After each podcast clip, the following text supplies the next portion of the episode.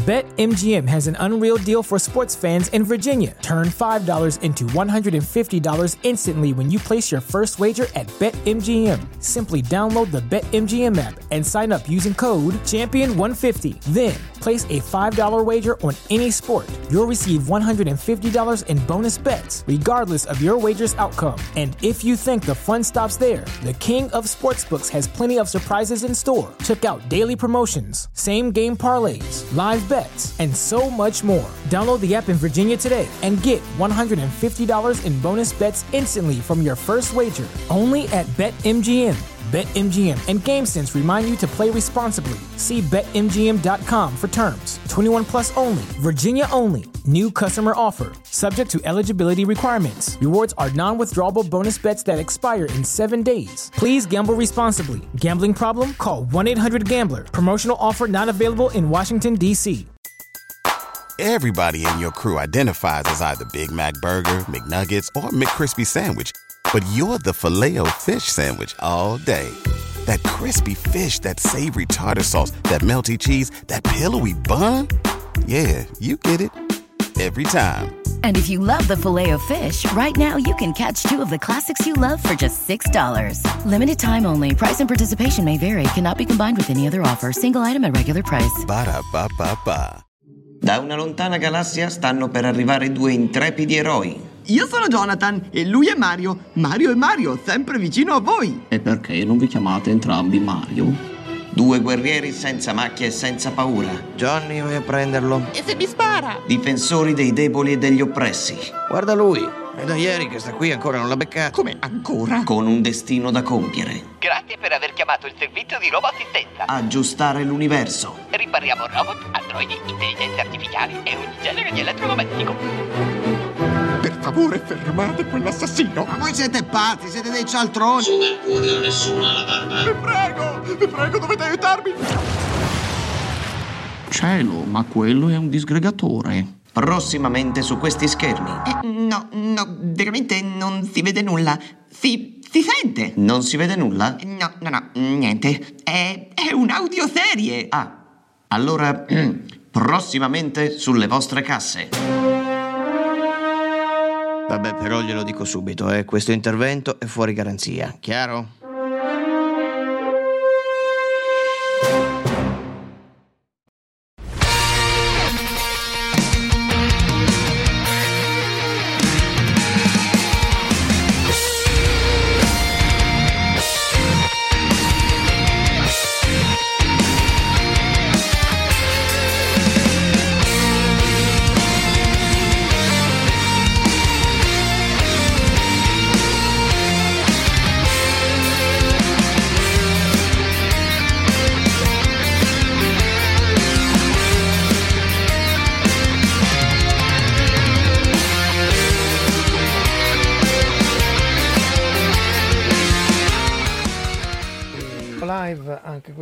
Sera eh, doveva essere una cosa imita, in, intima tra me e Omar, in realtà poi abbiamo di tutto, abbiamo Giuliano e Licia che stanno a casa, separati in casa, eh, eh, Marco Taddia che però c'è un, un, rumore di sottofondo senza fine perché sta la Dipcon, quindi se non parla si dovrebbe mutare cortesemente se non è troppo disturbo. E quando parli no, però quando non parli sì. Salutiamo chi c'è a casa, cioè siamo tutti a casa in realtà, solo Marco Taddia eh, l'hanno fatto uscire Alessandro, Jack O'Lantern, Giulio Giarlo, Luca Lengi, Lobo Lorenz, Angelo Frascella, che la forza sia con tutti voi, Cuni e Simone Leddi, Gabriele Spalla e Luca Nengil. Allora, oggi volevamo parlare eh, di, di, di, appunto di incompetenza repubblicana imperiale, cioè di tutte le vaccate nel mondo di guerre stellari che però eh, in qualche maniera rispecchiano anche idiozie e vaccate nelle guerre storiche e anche contemporanee purtroppo del mondo nostro, cioè ossia cos'è che porta a fare certe scelte che in tutto il contesto sembrano sensate ma poi in realtà sono assolutamente devastanti. Ragazzi, chi comincia? Non lo so. Tutti insieme, dai. Ma... Dai. Qual è la prima slide? Vediamo se sono preparata. allora, la prima slide in realtà, allora, faccio, come prima slide parto io allora con l'esempio di questi sono fatti eh, realmente accaduti nella seconda guerra mondiale in cui gli americani per due anni e passa eh, le torpedini dei sottomarini, dei siluri dei sottomarini americani mancavano clamorosamente e dai e dai che eh, questa era la famosa Mark 14 fino al 1943 questa non colpiva ma roba di 12 torpedi che ne colpisce una su 12 e quando colpisce non fa niente. E la cosa inter- dell'Italia di ieri. Sì, de- dell'attacco n- non militare però, dell'attacco della, della partita sì. eh, sì, però... sì, no, attenti quando facciamo queste metafore guerresche che un attimo, eh. eh Quindi... sì, calcio, era solo calcio. Era proprio, proprio un attimo per, per, per il momento. E, e, la cosa interessante però è che qui i sommergibilisti, i capi appunto i comandanti, riportavano per mesi e per anni questa cosa al comando centrale statunitense e questo veniva completamente ignorato. Qui appunto dice in un caso questo ha sparato 15, 16 torpedini, 15 eh, ne ha sparate 15, 12 hanno colpito il bersaglio e solo una è scoppiata e al momento errato, quindi senza far danni. Quindi poi quello arrabbiato tornò alle torpedini, un po' tipo il Galactica se volete, ecco si poteva anche segnalare il Galactica, tornò indietro alla, alla Mark 10 e con quelle riusciva a affondare le navi. Peso per dire che poi c'è parecchio eh, ritardo eh, tra quello che viene riportato sul campo di battaglia e quello che poi viene applicato eh, dal, dai, dai, comandi centrali, eccetera, eccetera. Ecco, qui in fondo abbiamo Marco che ci sta facendo vedere poster e così via. Salutiamo anche Corrado P, Alessandro Bitetto, mi sa che l'ho già soldato, Edu, Jack O'Lantern. E, e, e sì, la, la, la, jeep di, di, Sottomarino Rosa. Comunque, insomma, il, il, problema è aperto. Quindi, nel contesto Guerre Stellari, eh, Michele Sessa, ciao. Chi parla di Guerre Stellari? Cominciamo con Madame Alicia, l'untrice. Dai. Allora, Guerre Stellari abbiamo detto che è la più famosa cazzata da questo punto di vista, scusate la volgarità, è il famoso mh, buco uh, della morte nera, cioè il fatto che tu lasci questo mh, uh, tunnel uh, esattamente a misura di... Tu, tu, come si dice? Missile sostanzialmente adesso non mi viene il termine tecnico scusate sto un po' rincoglionita a quest'ora. E in realtà questa cosa poi è stata spiegata secondo me inutilmente eh, in Rogue One dicendo no, quello è stato lasciato apposta dal progettista che è il papà di Generso, di cui non ricordo il nome al momento, eh, che l'ha fatta apposta perché così i ribelli ci potevano infilare il missile dentro e distruggerla. Boh, secondo me um, un errore di progettazione in una roba che è grande quanto una nuova, tutto sommato ci può anche stare, diciamo, non, non la trovavo come una cosa così tanto assurda. Quello che trovo assurdo è che la stessa cosa cosa più grande la fanno sulla seconda morte nera. No, no, proteggiamolo dai, dai siluri, ma, facciamoci entrare l'astronavi. Esatto, facciamola più grande così volendo ci può entrare anche il Millennium Falcon direttamente. Cioè questa mi sembra veramente, a parte che, ehm, scusate, l'anima scrittrice emerge, è proprio una stronzata dal punto di vista strettamente narrativo, eh, perché è una debolezza della narrazione riutilizzare lo stesso identico meccanismo eh, narrativo che è usato nel, nel, primo, lib- nel primo film, no? Perché funziona esattamente allo stesso modo, la missione è quella. io, io avrei da dire, ho da dire una cosa, è voluta ah, questa cosa. Ok? Dici che è voluta? È, è voluta perché vuole essere un omaggio. no, ma non tipo... cominciamo a fare polemica. Sta facendo polemica con i film di Bud Spencer, da dia. Ah, non, ecco. non, andare fuori tema. Un po', non andare un po', fuori un po tema. Tipo un po' tipo il, il, un po' tipo il 7 che è un omaggio al 4, giusto? è sempre questa sì. la stessa storia.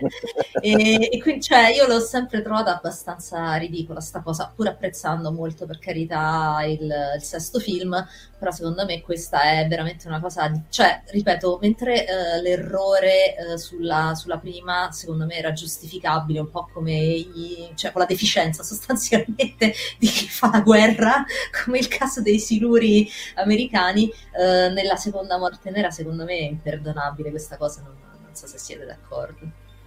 Oh, imper- sì, allora dunque è imperdonabile. Se uno vuole restare in canon, però uno dice, data una mentalità dell'imperatore che vuole controllare tutto in maniera assolutamente accentrante, eh, effettivamente morta una morte nera se ne fa un'altra. Nel senso potrebbe Sì, ma, ma fai con, cioè, con lo stesso problema, ma mettici un cavolo di campo energetico in... Ah no, ce l'aveva il campo energetico Cioè, intorno e glielo sfondano. Li hanno rotto, come dicono qua i Li hanno rotto, pallone, me- dove oh, ma c'è la, ri- la ridondanza dei sistemi di sicurezza non esiste? Cioè, E quello è un altro problema. Dovevano ancora finire, no?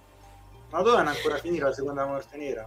Beh, del così sembra, Magari era pronta, sì, ma era già operativa. però magari era pronta la grata, non l'avevano ancora installata.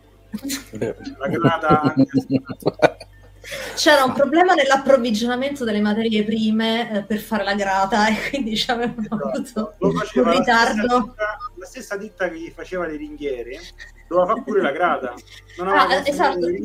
Cioè, scusate, questa è una, una cosa che mi sta molto a cuore. Voi avete mai capito perché eh, sia in tutti i film di guerre stellari, ma ho notato questa cosa anche nei film fantasy, non ci sono le ringhiere. Ah, sì, sì, questo lo diceva anche nei Griffin. Dice a me non mi interessa il dental plan, non mi interessa l'assicurazione, non mi interessa niente, ma installaci una ringhiera. Le ringhiere, Eh, esatto. sì, sì, sì. Sì, quello... eh, Però anche quello, se vuoi, in un contesto in cui tu non hai, eh, perché tutta la cosa della sicurezza dei lavoratori, eccetera, eccetera, eh, viene da una cultura appunto che via via va- serve a preservare la, la vita delle persone e così via. Se tu dici io non me ne, me ne- interessa dei soldati, dei stormtrooper, eccetera, eccetera, neanche perdo tempo a installare le ringhiere. Che, che Ok, però voglio dire, le risorse non sono infinite, cioè ok, stanno in un, l'impero è molto grande, piglia gente a caso, però boh, cioè tu hai speso del tempo ad addestrare male, lo vedremo più avanti, gli stormtrooper e me li fai cascare perché hanno un capogiro, oppure se provano a passare in un posto stretto non ci passano, cioè mi sembra un po' uno spreco, ecco, anche in un'ottica del chi se ne frega, sono carne da macello. Poi ricordatevi anche la postazione da cui si lancia il cannone della morte nera, con quelli che stanno a due metri dal ragione che gli passa a fianco. Sì, io mi sono sempre domandata, cioè la radioprotezione là come funziona? Cioè, quelli stanno lì con questo raggio gigantesco, boh. E poi vi invito a ricordare la grande verità che viene detta in Clerks eh, 1 o 2, Il 2 mi Clerks sa. 1 credo, dove viene ribadito questa era in costruzione, era pieno dei civili, de- dei ditte che avevano avuto subappalto, dei operai. E questo Cioè, l'imperatore, Ho capito vedi, che sarà l'imperatore però Sì, sì, ma però non hanno messo le ringhiere perché non faceva figo fare i filmati con la ringhiera davanti, li copriva tutte le persone e allora le hanno tolte, dai. Comunque dice giustamente Angelo che però anche con le cinture di sicurezza in Star Trek eh, Beh, sì, quello. Aspettate, aspettate che... Ah, questo è interessante. Scusate che che, per- c'è un ospite. Oh, Ciao! ciao Eli, Ciao! ciao Eli. Come va? Dov'è Omar? Non vedo. Eh, qua, è questo qui. È qua, qua. Ciao Omar! Aspetta che mi metto ciao, mi metto più in live. Eccola qua. Ah, c'è Giuliano. Ciao Alicia, ciao ragazzi. Ciao Marco. Ciao. Come state? Bene, bene, tutto bene. Bene, bene. Se ti vuoi unire a noi... sentono solo te. No, no, se- dovrebbe, c'ho gli No, no, auricolari, ti però sentiamo, dovrebbero ti sentire. sentiamo. No, no, ti sentiamo bene, anzi. Meglio di Marco. che Sì, lei la Ah, sì, sentiamo, eh, probabilmente mi sa Aspetta che provo di disattivare il Bluetooth. che- Vediamo. Sentite No, l'audio? Sì, sì, ma Sì, pure sì. prima. Sì, sì, sì. Oh, sì. quanto, quanto siete belli. La prossima, cioè il prossimo anno speriamo di avervi tutti in, in presenza. Ma facciamo a cambio, caccia alta D e resta te, dai. Ma infatti È vero. la stessa battuta. Aumentiamo pure le quote rosa. Esatto, per la parità di genere. esatto. eh, No, ma la cosa bella è che adesso ci- c'è la sua faccia con la, la scritta Marco Taddia sotto, capito? Cioè, No, vai, vai- vai via tu. Ecco, ciao. Qui, qui giustamente fanno notare se cosa ancora le mascherine. Sì, sì, alla Dipcon usano e come le mascherine. che la morte Sì, nera in sì. questione la facevano sempre più grande per far entrare le navi e qualsiasi altra cosa. Non c'ha le ringhiere. Io stavo Cioè, parlando sono le, le incoer- le incoerenze degli imperi galattici reali. secondi fa, quindi mi sono auto fustigata. Adesso mi, mi allontano onde evitare di creare un qualche tipo di, Uomo. esatto, di problematica. Ciao. Ciao. Ciao. E scusate, io stavo anche pensando che poi l'imperatore stava creando, facendo economia, stava creando posti di lavoro. Un cioè, imperatore operaio eh, si sarebbe detto. no? Esatto, Esatto. cioè, siamo così. Io mi sono sempre domandata, ma siamo così sicuri che l'impero era così cattivo? Ok, ha vaporizzato Alderan, effettivamente, però è l'unica cosa un po' edgy che fa in tutti i film. No? Beh, ammazza zio Beru e zia, zia Beru e anche loro. Ah, sì, ammazza- anche quello è un po' a gratis, eh, ammazza i Javas. No, diciamo che l'impero era sicuramente malvagio. La Repubblica, ci torniamo tra pochissimo, era comunque abbastanza demente, ma soprattutto la nuova Repubblica, è vero che 7, 8 e 9 non esistono, ma se uno ragionasse per assurdo e gli desse un qualche criterio di, di- di subcreazione, per dire alla Tolkien, è ancora più demente dell'impero. Cioè, dura, Ma- durano... Faccio una, do- faccio una domanda a, a- a- a voi che siete sicuramente più, più- più avvezzi al- alla- all'universo di, di Guerre Stellari, ma la giustificazione del fatto che ne- nella, nella trilogia che non esiste c'è questa re- praticamente diciamo neo- neocostituita repubblica che sono peggio dei ribelli come mezzi e tutto, da che cosa dipende? Eh, ancora non credo che sia stata giustificata perché mi sembra che quel pezzo lì non è stato raccontato da nessuna parte. In teoria lo dovrebbe raccontare Mandalorian, suppongo. Che speriamo che E Dio diverga. non voglia of Boba Fett, che spero non abbia una seconda stagione. Lo dico proprio col cuore in mano. No, Però, vabbè, dai, però dice non ti va bene niente, però io già te l'ho detto. cioè, allora, l'impero ha fatto anche cose buone. se- Le lune, le lune arrivavano puntuali con l'impero. Ha voglia, incrociatori chiaro. puntuali. Eh, Cioè, cioè, dunque ci sono due aspetti. Uno, c'erano delle scene tagliate in cui loro discutevano questo First Order che si stava eh, risvegliando e che la cosa viene ignorata nel, nel settimo film. Però resta il fatto che tu, se costruire la morte nera richiedeva risorse, eccetera, eccetera, immense, non è possibile che quelli ti costruiscono un oggetto che sulla carta è più grande e più potente perché riesce a sparare cose assurde, no? Raggi laser multipli nell'iperspazio. tu li Vabbè, però aspetta. Allora, lì sfruttano un pianeta, quindi forse non costa come la morte nera. Ma allora, allora, a- allora è, demente, no? è demente l'imperatore. E allora, cioè, fa un pianeta, cioè, e, e- e comunque non te ne accorgi che quelli stanno piallando un pianeta. Cioè, allora c'è dei servizi segreti che fanno schifo. Cioè, non, non- non- No, vabbè, non, non ha senso da qualsiasi lato la vedi, se, se posso essere sincera. allora, comunque vin- vince, vince Alessandro, hanno bonificato le palline di Dagobah. Dagobah. Ci sta Palpatinia e le persone di Palpatinia sono molto devote a Palpatine perché appunto gli ha messo le case al posto della, della capanna di Yoda. Beh, però lì molti a Latina e molti posti furono anche eh, forzatamente spostati dal centro di Roma. Sì, sì, era- vabbè, c'è, c'è tutta quanta una storia che parzialmente viene raccontata in canale Mussolini. Sì. E, sì, Il eh, canale- cioè, E sarà la nuova serie che faranno adesso, canale Palpatina. canale Palpatine. C'è sicuramente uno scrittore repubblicano che sta scrivendo canale Palpatine. Apologia dell'imperatore. Però resta il, resta il fatto che appunto anche lì la in 1, 2 e 3 che oramai sono assurti a capolavori assoluti della filmografia dopo 7, 8, 9, eh, effettivamente la parte politica, ecco tu che fai la scrittrice, dici almeno pare, eh, eh, tu che hai convinto la gente che fai la scrittrice, eh, eh, quella inter- era interessante però, la- i, i passaggi politici per cui si passa dalla Repubblica a un controllo di- di- dittatoriale, que- quello... Allora, eh, sulla carta, allora, a me dipende da quello che ti piace, perché se sei uno che queste cose le sa raccontare, eh, allora sì, può essere interessante il passaggio dalla, dalla Repubblica all'impero. Io, eh, per la mia sensibilità, trovavo particolarmente interessante il passaggio al lato oscuro di Anakin. La cosa brutta è che ambo le cose vengono raccontate non male, de più. Io sono molto con Leo Ortolani, non so se ci avete presente Star Raz.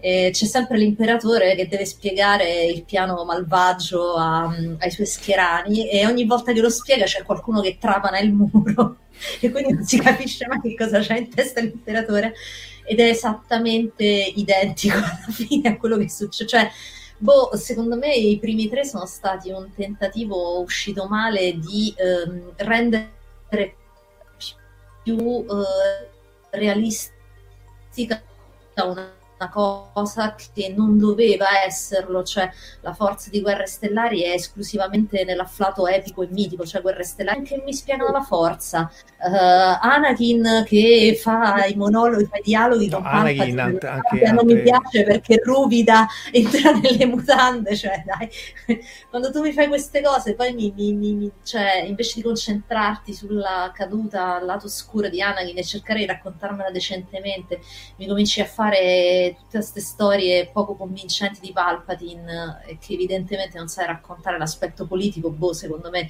cioè, fermo restando che sono capolavori rispetto al 7 e al 9 perché io l'8 lo salvo, ehm, però hanno dei grossi problemi pure là. Beh, allora, il passaggio alla Tuscoriana che non c'è, è una transizione quantistica, nel senso Sì. che lui passa dall'essere Jedi buono a massacrare i bambini.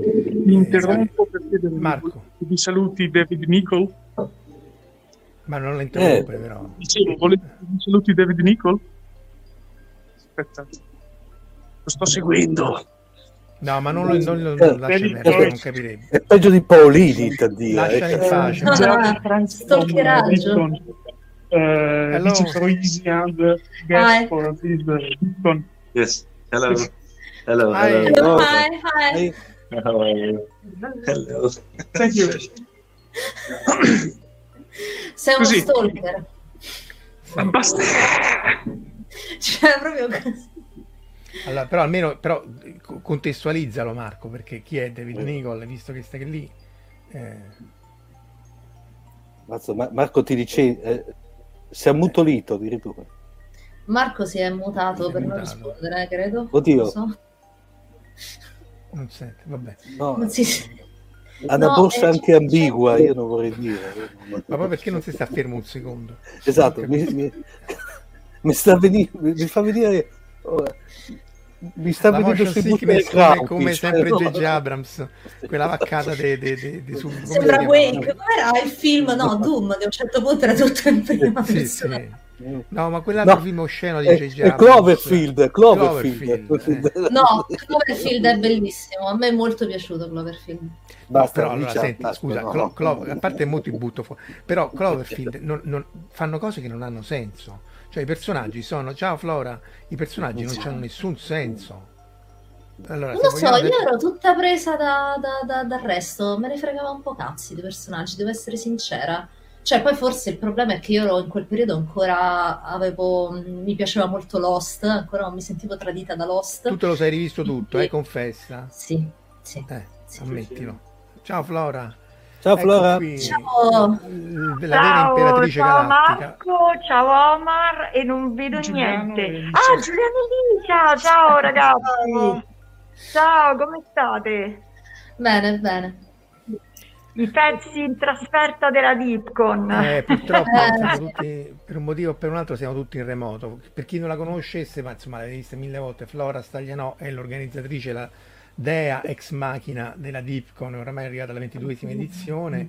E Oh. eccola qua nel fulgido senza la maschera e, togli, eh, e- e- e quest'anno appunto ci avete un sacco di ospiti no? di, di ottimo livello appunto dovevano venire anche Giuliano e Lice ma appunto si sono covidizzati e quindi purtroppo Faremo gli interventi in remoto però. eh sì Sì, sì, sì. Infatti, sì, sì, sta andando tutto bene. eh, abbiamo finito la cena e adesso c'è lo spettacolo di un mago che ci sta spiegando come la nostra mente può venire manipolata senza che ce ne accorgiamo, quindi con trucchetti, con trucchetti vari. Eh, ci mancate. eh, Eh, ci mancate pure voi.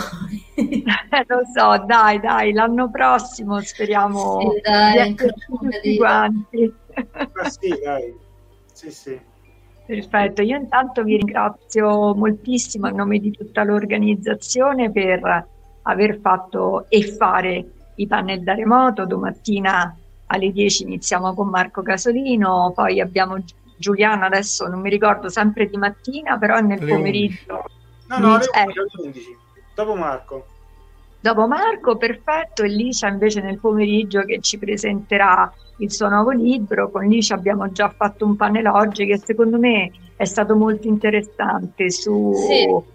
sul linguaggio inclusivo e, e- e sui problemi che eh, chi lavora come scrittore o traduttore dice o ne abbiamo parlato o, o appunto nell'adattamento televisivo quali sono le sfide che, incontriamo eh, per, eh, nel caso insomma, di personaggi non binari e insomma come provare almeno a risolverli. Penso che sia stato estremamente interessante, ho sentito anche dopo, eh, sì sì, insomma quindi grazie Licia. E Grazie, Omar, grazie grazie per ieri, scusa Licia, dimmi. No, no, dicevo ti ringraziavo, grazie a te. Ah, figurati. Omar, con Omar invece ieri, oggi è venerdì. Ecco, la cosa interessante è che con Dippon si perde la cognizione del tempo, per cui ogni tanto penso, ma oggi è venerdì e mi baso sui panel per ricordarmelo. e invece con Omar ieri abbiamo festeggiato ieri sera in remoto i dieci anni di Fantascientificast, quindi speriamo il prossimo anno di vederci tutti invece dal vivo e e anche con qualcun altro. Eh sì, eh. gente nuova ci vuole. Eh, oh, eh, accorrete numerosi. no, eh. C'è, c'è da dire appunto che eh, il, il collante di tutto questo è stato Fantascientificast, eh, perché eh, è, è- Omar che in qualche maniera ci ha messo tutti insieme, eh, recuperandoci via via nel corso degli anni. Quindi Vabbè, Marco, una cosa di buono nella vita l'ha fatta. ha fatto Eh, anche cose buone, uh, no, due. che è la seconda del gatto. Eh, no, no, no, non si può dire. Eh. ok. Sì, è vero, è verissimo, è verissimo. Quindi sì, lode a Omar. Perlomeno non, non, non, non picchiamo Omar, ecco, almeno per ora. È una sorta di- il collante è una sorta di immunità, dai. sì, va bene, va bene. Beh, vabbè, c'è da dire che appunto ne- negli anni hai creato. No, cioè, Omar più online, ha creato questa comunità online che sta su Telegram, a questo punto facciamola, eh, insomma, eh, che, che comunque è piccola ma molto rispettosa di, appunto, di op- opinioni differenti, contesti differenti, sta su Telegram e ovviamente sul sito, e invece negli anni Flora, appunto la ventiduesima edizione, l'ha creata fisicamente, perché appunto quando prima del Covid ci si riuniva tutti alla Dipcon e così via, eh, con tutti questi ospiti di primissimo piano, perché appunto eh, poi eh, negli anni eh, sia di Star Trek che di Babylon 5, insomma, eh, Ah, Tra l'altro, per- perdonatemi, ve la, ve la do adesso in diretta. Abbiamo da superato con di due unità i 4 milioni di download. mm. Però, però, mica pochi, eh. No, mica Complimenti, pochi. Omar. Complimenti, Omar. Adesso, complimenti. adesso in diretta, ecco, per cui sono contento di festeggiarli con voi. Ecco. Bene. E io volevo solo precisare che non è che ho fatto tutto io in questi 22 anni. Io, eh, come dire, sono... Ho parlato inglese fino a due minuti fa, scusate un attimo.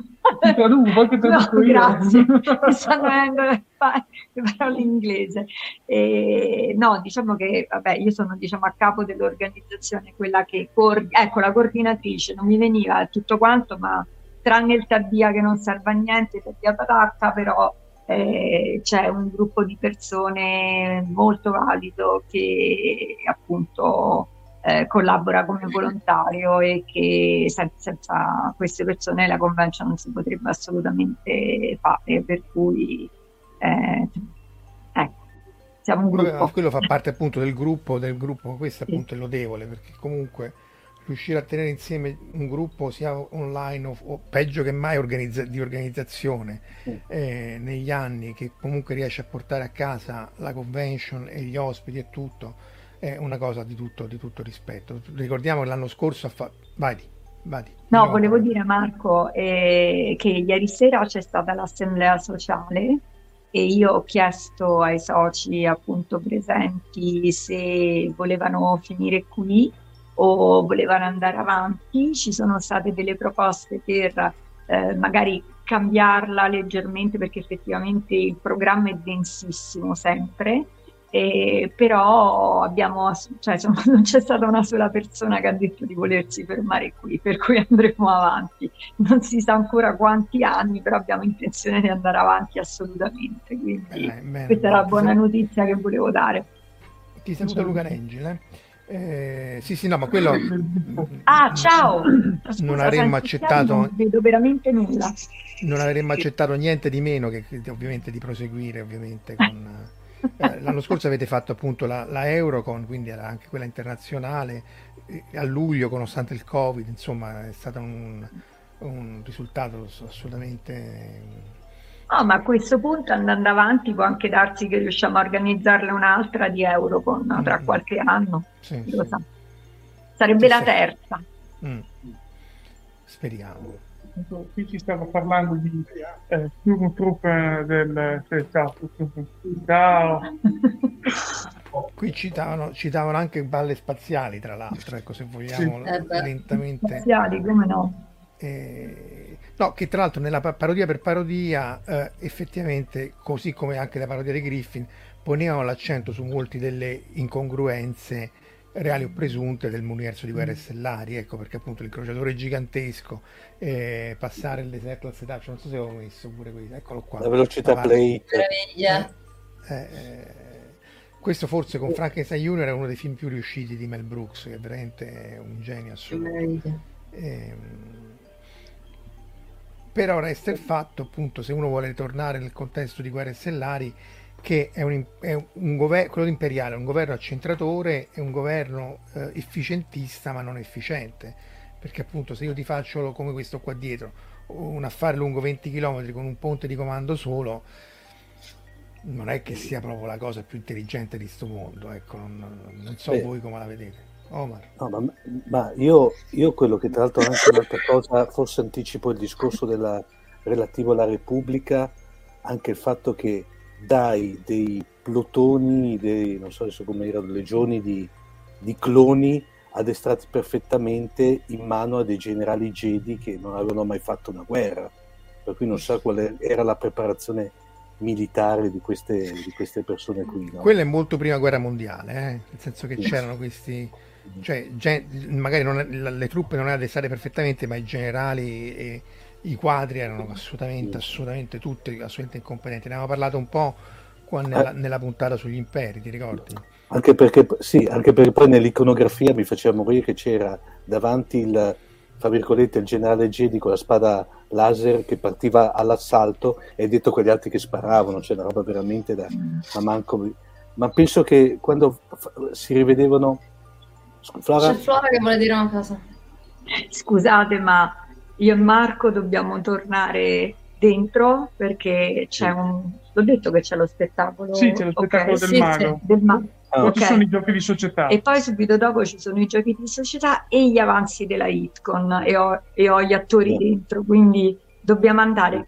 Un, un caro saluto a, a tutti co- Ciao. quelli che, che stanno seguendo il magnifico canale di Marco come al solito e un saluto a, a Omar in Germania e Lice Giuliano, Lice ovviamente facci sapere domani, mandami un messaggio perché Facebook non ho molto tempo di leggerlo, bocca al lupo e Grazie. ci vediamo comunque domani in remoto, grazie ancora a tutti. Ciao. Ciao. Ciao. Io già che ci sono volevo soltanto dire una cosa sull'argomento, appunto. Che aspetta, mi tolgo anche la mascherina così mi vedete bene in faccia, mi riconoscete che sono No, io. no, no, rimettila, rimettila. Scusa, scusa, scusa. Eh, La rimetto subito, non volevo creare questo scompiglio. Mi Eh, blocchi la volevo crescita. soltanto dire- Eh? Non ho capito. Mi blocchi la crescita, se no è una battuta. Eh, eh, devi crescere ancora. Eh, no, dicevo, mh, su, su- ecco, mi hai fatto perdere il coso di che volevo dire sull'argomento. No, vabbè, dai, andate avanti, ci penso due secondi e ricomincio, e poi vi interrompo tra un attimo. Sono perso. Ah, penso, sto pensando solo alla Dicco, scusate. Allora, ritorniamo, appunto, qui c'è anche un commento di Jack O'Lantern che appunto la questione Eh, dei sì. Jedi, essendo combattenti solitari, ma mal si associano all'esercito e comunque meno che mai eh, essere stati messi lì a comandare. Lì Ma anche sui Jedi, cioè anche sui Jedi c'è proprio un, un problema di costruzione, secondo me, de- del mondo. Cioè, non si è mai capito chiaramente questi cosa cappero facevano. Erano dei guardiani della pace, cioè, cioè, Cioè, menavano se facevi casino. Cioè, non... eh, cioè, cos'erano i caschi blu dell'ONU? Però loro sono pacifici, però tagliano la gente con le spade laser. Cioè, a me sta cosa non è mai stata chiarissima. Cioè, erano delle domande che non mi ponevo quando ho visto la trilogia classica, però ovviamente quando tu cominci a espandere le cose con quella prequel, queste domande cominciano a venire a galla. No, non so, sono io che non ho visti- capito. Visti così mi davano l'idea un pochino eh, tipo, sai tipo l'universo del giudice Dredd, no? dove c'erano questi qui Ah. che facevano praticamente, diciamo, avevano in mano tutto il potere, no? sostanzialmente, per cui, come dire, giudicavano e mazzolavano. Eh, l'i- l'idea che mi ero fatto da- dalla descrizione iniziale era questa. Eh, perché in, in effetti erano delle figure che non si riuscivano a capire sostanzialmente perché cosa avevano compiti di polizia, compiti di difesa, ma non erano delle figure Cioè, erano guardie del- della Repubblica, cacchio ne so, tipo i corazzieri, cioè anche questi loro erano guardiani della Repubblica, eh. loro tecnicamente erano i guardiani della Repubblica. Dopodiché è chiaro che, lo dicono anche qui nei commenti, cioè eh, eh, negli anni, nei millenni, eh, quella Repubblica si è evoluta, magari è cresciuta e quindi erano assolutamente inadeguati al ruolo. Ok. Tanto, più- tanto più che non- una Repubblica che non aveva esercito beh, è assurdo, no? Perché comunque Beh. quindi creano l'esercito dei cloni che però è un misfatto secondo me assolutamente...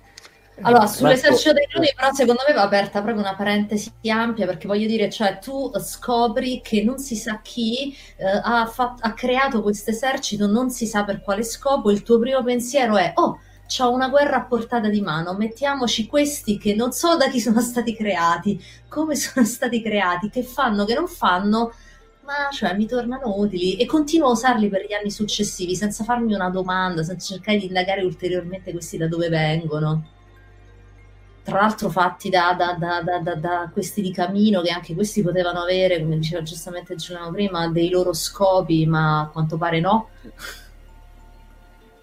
Beh, allora, che erano eh, famosi è per chiaro- essere clonatori. clonatori di cavalieri. Ma chi li clonava? C'erano i clonatori I dei clonatori di clonatori di cavalieri? Sorrido che Allora, i clonatori di clonatori erano questi, perché poi viene fuori che appunto No, gli Umpa Lumpa sono bellissimi. Allora, ragazzi, scu- scusate, mi è venuto in mente quello che volevo dire riguardo a Star Wars. Faccio molto rapidamente. Ma i bombardieri che vanno lenti come le tartarughe, ne vogliamo parlare? No, ma non è tanto che vanno lenti, è che fanno cascare le cose nello spazio. Non è sì, tanto fanno che- la gravità nello spazio. Cioè, ma, io non lo so, sono rimasto, volevo uscire dal cinema in quel, in quel momento lì. No, eh, allora, Ah, è se- se- vero. 7, 8, 9 sono degli abomini senza fine. Però ecco, allora a questo punto, se vogliamo ritornare a 1, 2, 3 per cercare di salvare, la domanda che io faccio a Alicia quanto- in quanto eh, scrittrice o, o presunta tale, Lucas lì, Lucas lì, effettivamente nessuno gli ha provato a dire, ah bello, ma che cavolo stai facendo? Cioè non aveva nessun, nessuno, cioè faceva tutto, dalla regia alla sceneggiatura, nessuno che gli, gli diceva ma questo mi funziona, non mi funziona, questo è giusto, eccetera, eccetera. E, e però tu forse co- come scrivi, almeno da quello che ho visto negli anni, non è così, per esempio, tu ti confronti molto con altre persone, ma non nella scrittura, ma nel capire se certe cose possono funzionare o non funzionare. Questo magari è importante, no? Assolutamente sì, ho sempre bisogno dell'editor che mi mm, aiuta a capire se gli effetti che io volevo ottenere con la mia scrittura sono stati raggiunti o meno, ma cioè poi Giuliano è testimone di quanto io gli rompo le scatole chiedendogli se la trama c'ha senso o non c'ha senso. Io in questi giorni ho buttato giù la trama di Po 2, io sono abbastanza insopportabile quando comincio a far leggere le trame a Giuliano e gli chiedo se vanno bene o, o non vanno bene. Sì, il confronto con il resto della cumpa è importante. Secondo me nella trilogia prequel il problema è stato quello, cioè eh, Lucas ha detto voglio fare come mi pare a me, nessuno ci si deve mettere in mezzo o qualcosa del simile. Oppure sono state, stato dire- cioè, direttamente gli hanno dato in mano tutto perché tanto c'aveva appunto già il controllo totale della produzione. E invece, secondo me, sugli altri tre il problema è stato quello opposto. Cioè, si sono messi a tavolino per cercare di capire che cosa potesse funzionare o potesse non funzionare, che è un altro grande errore, secondo me, nella narrativa pop. Cioè, se tu ti cominci a domandare cioè, se tu cominci a dire non faccio quello che eh, ho voglia di fare e che eh, sento più mio, eh, la storia che voglio raccontare, ma eh, cerco la storia che secondo me i lettori vogliono o vogliono gli editori e cerco di assecondarli. Questo è l'errore massimo proprio perché uno perché quasi mai il, lo spettatore e il lettore sanno realmente quello che cioè credono di volere una cosa ma poi ne vogliono un'altra. Vogliono anche essere sorpresi non vogliono sempre la stessa roba. E, e quindi eh, questo è uno. E poi contemporaneamente eh, diventi insincero eh, e quindi anche quella storia non sei in grado di raccontarla con il Oh, oh, giusto oh, oh. Ciao, il giusto Emanuele. grado. Ciao Liscia, Eh, anche oh, ciao eh, vedo anche Marco, Marco Casolino, Eh sì, non si vede, piccolino sto schermo. ok, ciao a tutti. ciao e, e quindi diventi Grazie, vi saluto io che adesso stacco, scusate, vi ho fatto più casino che Ciao. altro. no, No, dai. Scusa, Ciao, ciao. parlando ciao buona continuazione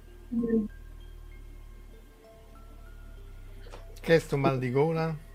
Sì, no, è Che oggi ho parlato più del solito e mi avevano detto che se parlavi troppo poi andava male. Dicevo, e quindi poi diventi anche non sincero e cioè non la riesci a raccontare come dovresti quella storia lì. Secondo me questo è stato l'errore per certi versi opposto rispetto a quello che dicevi tu, Marco, che è stato fatto nella trilogia sequel.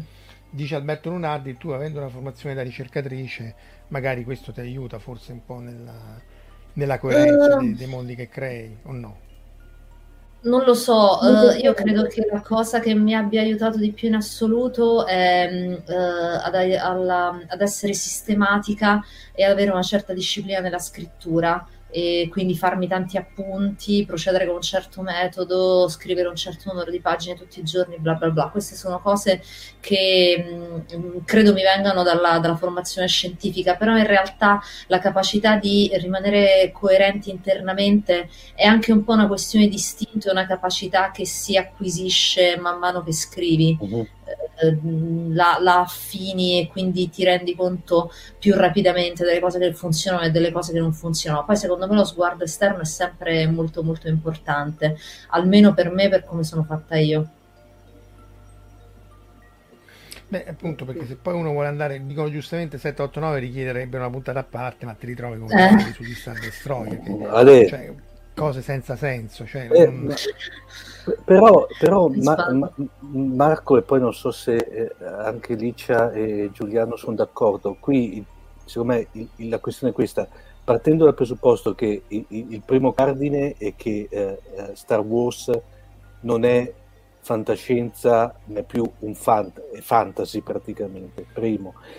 Poi soprattutto il fatto che non può essere classificato, se vogliamo prenderlo come fantascienza, allargando un po' le maglie del termine, eh, non è quella fantascienza eh, art sci-fi come voleva essere uno Star Trek, per esempio, dove ci sono dietro anche dei consulenti scientifici. Quello che mi ha dato l'idea è che sostanzialmente c'è stato ultimamente, negli ultimi 15 anni, più che altro una ricerca, ma più che altro da parte dei fan, di trovare certe giustificazioni a certi buchi di trama che penso che buchi di trama, proprio buchi narrativi, eh, che, che sostanzialmente penso che neppure che li ha scritti e girati se se le posti, perché era partito con raccontare una favola che di, fra virgolette, coerenza scientifica poteva anche non averne.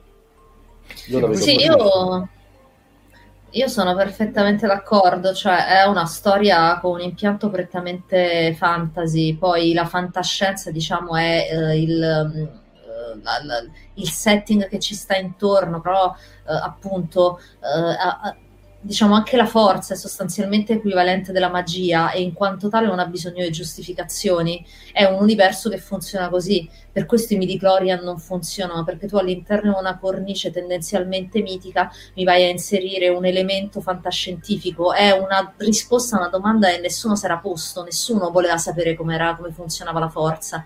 certo e non poi così. tutte... Sì, esatto. giusto. No, no, ma, ma dall'idea proprio della, de- di, come dicono adesso, non mi viene il, il- l'invento per, che prendete la pezza peggiore del buco praticamente, per cui non... Già si dice la pezza a colori, mi pare, una cosa del genere. Sì, cioè, mh, boh, anche tutte le giustificazioni di coerenza interna, anche scientifiche, sono tutte quante ex post. Quindi fino a quando poi secondo me restano un gioco all'interno del fandom hanno senso, perché è il fandom che eh, gioca appunto con eh, la struttura che tu gli hai dato.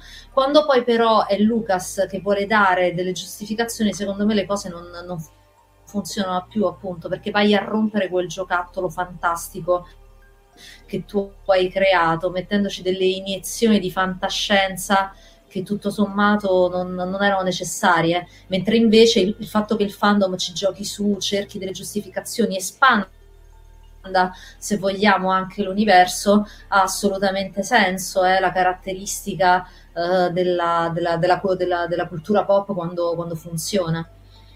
C'è anche il problema del, del prequel. Andrà eh. benissimo sto tampone domani. eh, cioè. Eh, infatti, mi sa che pure, che può pure non farlo. Eh, Cioè, no, dicevo, c'è il problema del prequel, perché poi il prequel... eh, quale, aspetta, quale... No, nel senso che tu, se, se tu fai un prequel o come Babylon 5, cioè io ti, io ti do la predizione o so come succedono certe cose e il prequel deve sovvertire quello che tu ti aspettavi, ma se il prequel non fa altro che raccontare, riempire i buchi, no- non, non c'ha senso, cioè tu- tutto quello che stava nel prequel è quello che uno si aspettava, cioè a parte le vaccate, i midi, eccetera, non è che dici ah no ma Anakin è diventato cattivo perché i Jedi in realtà erano cattivissimi e quindi c'aveva ragione lui, no, diventa cattivo perché non si capisce perché, cioè quello anche forse... è andare a raccontare una, cosa, una storia di cui più o meno sai la fine. Assolutamente.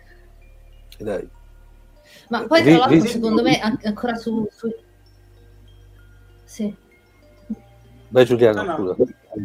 Ah no, dicevo, ad esempio in, in Clone Wars, nella serie animata, a un certo punto hanno una grandissima occasione quando Anakin va dal, dal trio della forza, là, padre, figlia e figlio, e, e vede il futuro, vede che cadrà nel lato oscuro, vede tutto, vede che diventerà Darth Vader. Lì era, dal punto di vista narrativo, poteva essere una bomba. Tu immagina un Anakin che sapeva come sarebbe finito, sapeva anche che era inevitabile e sceglieva di finire così. Poteva essere una cosa Mm. bellissima da raccontare, però anche lì la, la sciupano, non, non la sfruttano. L'idea poteva No, eh. essere bella, tutto finisce come deve finire, ma Anakin sapeva e sceglie di finire così perché almeno le cose poi si aggiustano, una cosa del genere. Quella poteva essere una bella idea, ad esempio. Beh, continuate. Omar? Omar? No, stavo, stavo pr- praticamente pensando al, al grosso modo quello che diceva prima Giuliano. Praticamente, cioè, sembra fin che a un certo punto anche, anche nell'universo di, di- di Guerre Stellari, che se volete è anche estremamente più variegato, per esempio, di quello di Star Trek, perché fa serie, eh, eccetera, è molto più, è molto più ramificato, ma eh, certe volte sembra che, come dire, gli, gli sceneggiatori non, non si parlino, per cui anche ci sono certe occasioni, come diceva per esempio prima Giuliano, che vengono lasciate cadere e dimenticate addirittura nella stessa serie, nel caso parliamo di serie, dopo neanche due episodi. Come se ni- nulla fosse accaduto. Non, eh, Ma quello è più però Star Trek, Clone Wars che era gestito da Filloni, che poi è quello Mm. che sta facendo Mandalorian e Boba Fett, tutto sommato ha una sua coerenza. Il problema è che eh, viene dopo 1, 2, 3, quindi c'ha tutti i vincoli di 1, 2, 3, e, Mm. e- e- e però racconta meglio la storia, cioè i personaggi, lo stesso Anakin che è abbastanza insopportabile, in, in uno poveraccio no, in due e tre, ma proprio perché è fatto male come personaggio, non, non si capisce perché deve, deve andare al lato oscuro. Perché se i Jedi gli avessero ammazzato Padme, allora lo capisci, cioè fai qualcosa, fai qualcosa di, di oscuro, ma eh, che passi a massacrare bambini così, Clone Wars cerca in qualche maniera di, di, di, sistemarlo, forse anche Kenobi, no? Da quello che si è visto dai trailer, io l'ho evitato i trailer, ma insomma quello che dicono che dovrebbero ricomparire tutti, oltre a Kenobi anche Anakin e quindi Darth Vader.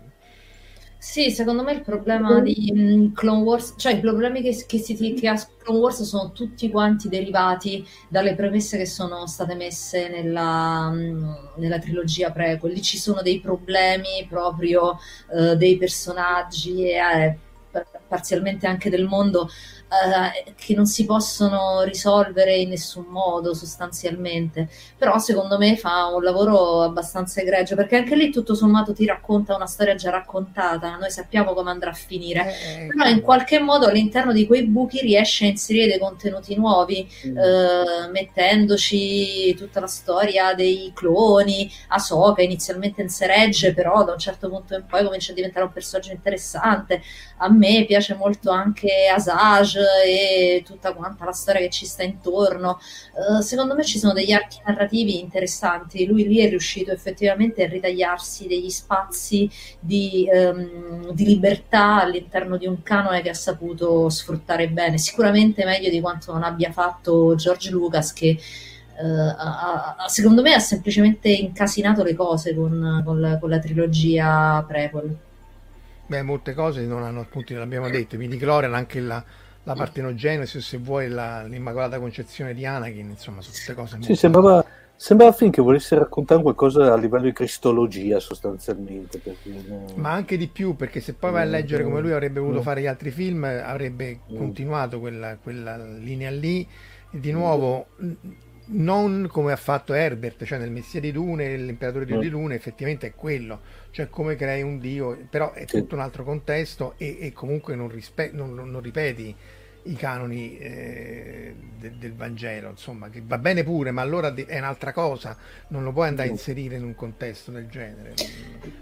Sì, ma sì, cioè, voglio dire, um, la puoi fare benissimo la metafora cristologica, probabilmente ci sta pure all'interno del mondo di guerre stellari, però me la devi saper fare. Cioè, non è una, siccome è la storia più antica del mondo alla quale credono milioni di persone, cioè non è che me la puoi riproporre così, cioè è, è una roba forte e, e, quindi me la devi saper maneggiare e invece, cioè, boh, proprio non, non, non mi sembra questo il caso senza contare appunto che la Repubblica era immorale, cioè creare un'armata di cloni, eh. usarli così, mandarli al massacro con, con, il chip di controllo, vabbè, posso capire che quelli non lo sapessero e c'erano dei rischi in, in una backdoor intrinseca, però eh, cioè, è come immaginate in un, nel mondo attuale tu hai i cloni e li mandi al massacro eh, come se nulla fosse, senza nessun problema, quelli non si pongono il problema che vengono mandati al massacro. Boh, a me sembra una cosa assolutamente in... anche, anche continui a commissionarne, continui a ordinarne sì, di nuovi. Sì, buoni, buoni, porta, porta. E li addestri pure, perché c'era la Jedi che era, stava sul cammino sempre ad addestrare i cloni. Sì, no, cioè, secondo me questa cosa dei cloni è assolutamente imperdonabile, cioè getta una luce sulla Repubblica e dice, vabbè, allora se sono meritati l'estinzione e la trasformazione in impero, ma ah, ah, soprattutto perché nessuno si fa un problema etico che sia uno. Ecco, questa è una cosa che forse Filoni in The Clone Wars poteva approfondire, cioè qualcuno che si facesse un problema di tipo etico, magari i Jedi stessi, ma noi vogliamo veramente continuare a usare questa gente, questi sono schiavi, cioè, ma manco nell'impero romano, capito? Si faceva una roba del genere e tu dalla nascita addestravi uno, anzi no, non gli facevi l'infanzia perché questi qui venivano cresciuti accelerati, eh, li costruivi solo e soltanto per mandarli a morire male perché poi erano proprio so, so, so carne da cannone carne e basta, carne a macello. Boh, cioè, eh, questa è la Repubblica che, per la quale i Jedi hanno combattuto e che dovremmo in qualche modo restaurare con uh, i ribelli. Boh, Anche cioè, questa roba anche qui c'è un'occasione perduta in Clone Wars, c'è una puntata che infatti eh, mi era piaciuta parecchio, quella del disertore, il disertore clone che si mette a fare il contadino essenzialmente, che poi si rivede anche in Bad Batch, che dice a Rex essenzialmente ma non ci stanno a coglionare questi, ci hanno creato e ci mandano a finire. E Rex non capisce perché non può capire. E lì era interessante la dialettica tra il clone che è impazzito e, e, dice cose sensate e Rex che non può capire perché non ha gli strumenti per capire ma è una puntata e la lasciano cadere poi fanno un milione di puntate a me Clone Wars non è piaciuto granché. Diciamo che salvo una ventina di puntate su boh, 400, tantissime. E mo 400. E... Quante sono? Sono una marea, eh? sono, sono Eh, 7 sì. stagioni, 7 per 7 per 20. e 20, 30 l'uno, 140. 140. Sì. salvo 20 più o meno.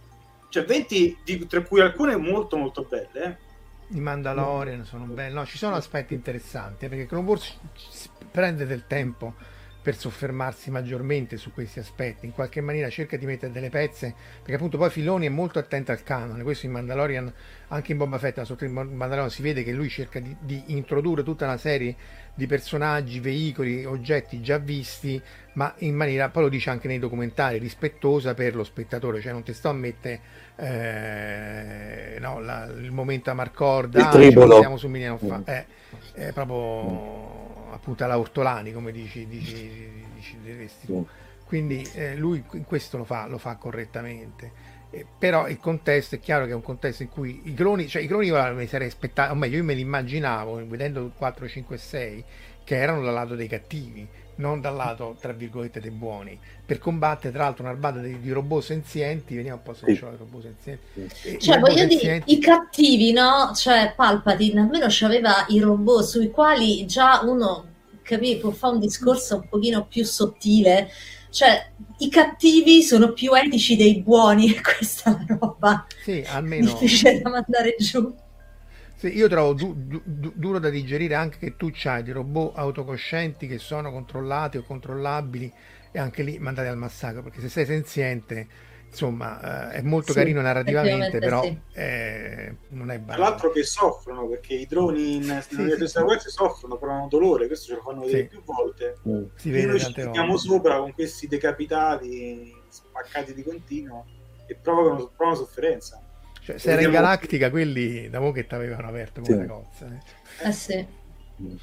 Di- Dice Angelo che giustamente gli elementi ci sono, però se gli ingredienti ci sono, poi in realtà il passaggio è fatto male, cioè il passaggio del- come lui diventa malvagio da un, da un istante all'altro, secondo me non... Sì, no, ma no. so- cioè, Gi- Giuliano mi ha detto spesso una cosa con la quale sono d'accordo, cioè in realtà il passaggio al lato oscuro di Anakin avviene nel 2, avviene nel 2 quando va ad ammazzare i Tusken. Sì, sì. Fine, non c'è nient'altro da aggiungere. Il fatto che Lucas non se ne sia accorto è brutto. Cioè, Yoda era stato molto chiaro nei 4, 5, 6. Basta che una volta cedi e sei fregato per sempre. Lui lì ha ceduto, per carità, era tutto molto quasi ragionevole, direi. ammazzato Esatto, cioè, paradossalmente, Però basta, i- eh, cioè, paradossalmente, se lui si fosse fermato lì, Lucas, avrebbe avuto molto più senso come caduta nel lato oscuro, perché poi dopo è tutto molto confuso. Sì, è vero, lui ha paura che Padme muoia. L'imperatore gli dice chiaro e tondo.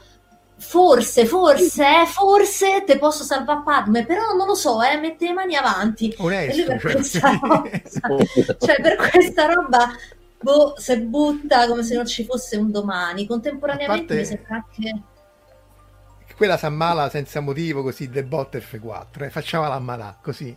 Sì. esatto, Eh, è triste e muore. Capirai, eravamo tutti già morti da cioè No. dai, dai due anni in su schiattiamo tutti di tristezza, devo dire. boh. E poi anche sto fatto lui va a ammazzare i bambini, cioè anche quello mi è sembrato completamente fuori dal percorso, cioè la- la- ok, dieci, quanto è stato? Tre anni prima ha ammazzato i Tusken, in mezzo non c'è stato un cacchio, adesso va a ammazzare Sì, i no, no, ragazzi quello Jedi, proprio- cioè boh, Fallo, fallo dopo, cioè fai un combattimento, cioè ci deve essere l'evoluzione, poi è inutile che lo dica a te, ci deve essere l'evoluzione del personaggio e la transizione non può essere così immediata perché sennò non è credibile. Insomma, io quando l'ho visto ho detto vabbè, è l'ennesima vaccata che si somma a tutte le altre. Non, non- non- appunto, la forza può essere buona e può essere cattiva, però anche i film possono essere buoni e cattivi.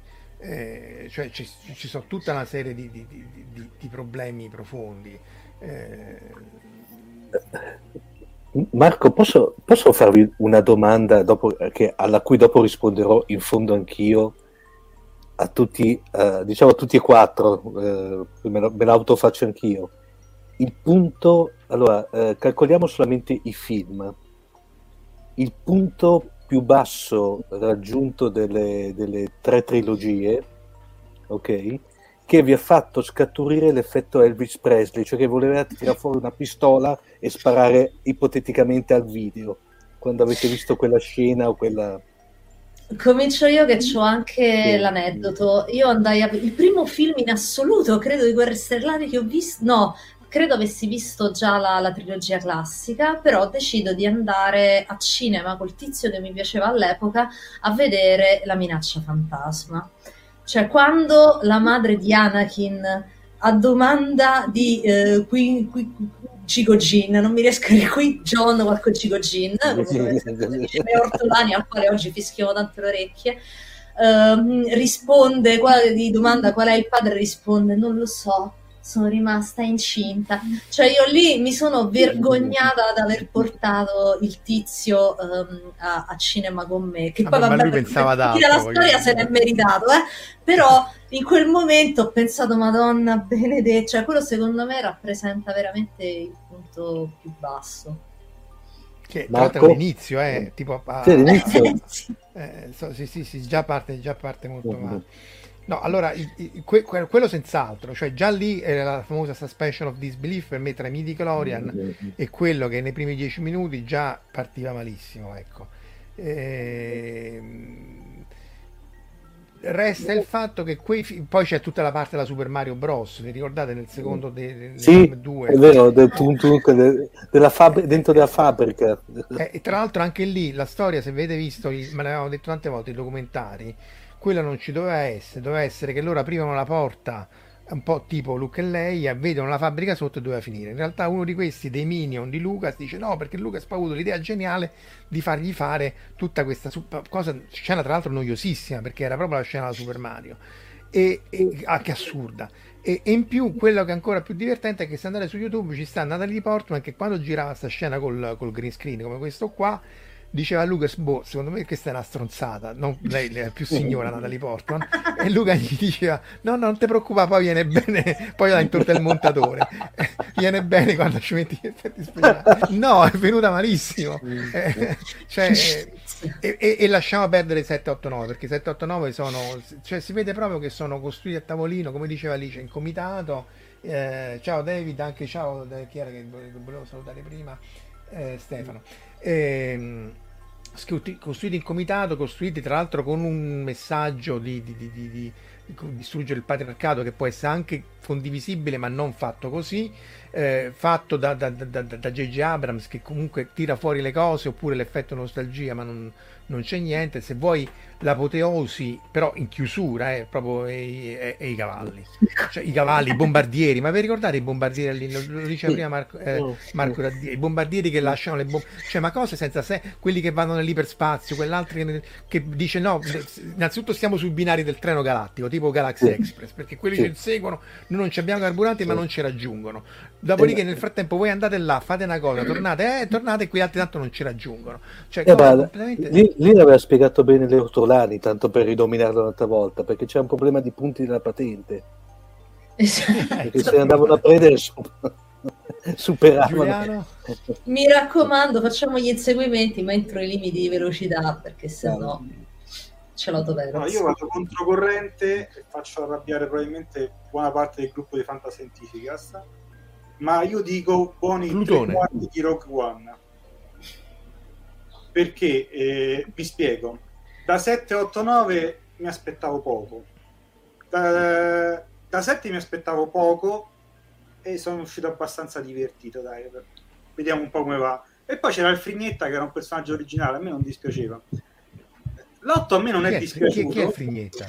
Kylo Ren. Eh, ah Eh, sì sì può- Sempre secondo Ortolani, anch'io salvo Kylo Ren, vabbè, io faccio L'otto presto. non mi era dispiaciuto, c'erano, c'erano le parti che c'era mezz'ora da buttare completamente, però non mi era dispiaciuto e dal 9 non mi aspettavo nulla e nulla ho avuto, quindi non, non ci, non sono uscito incazzato.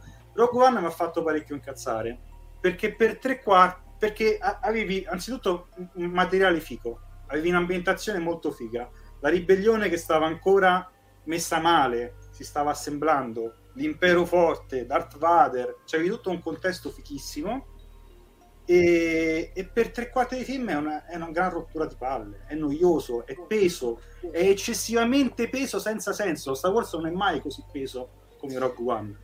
Ma poi anche Cioè, lì... sono così pesi.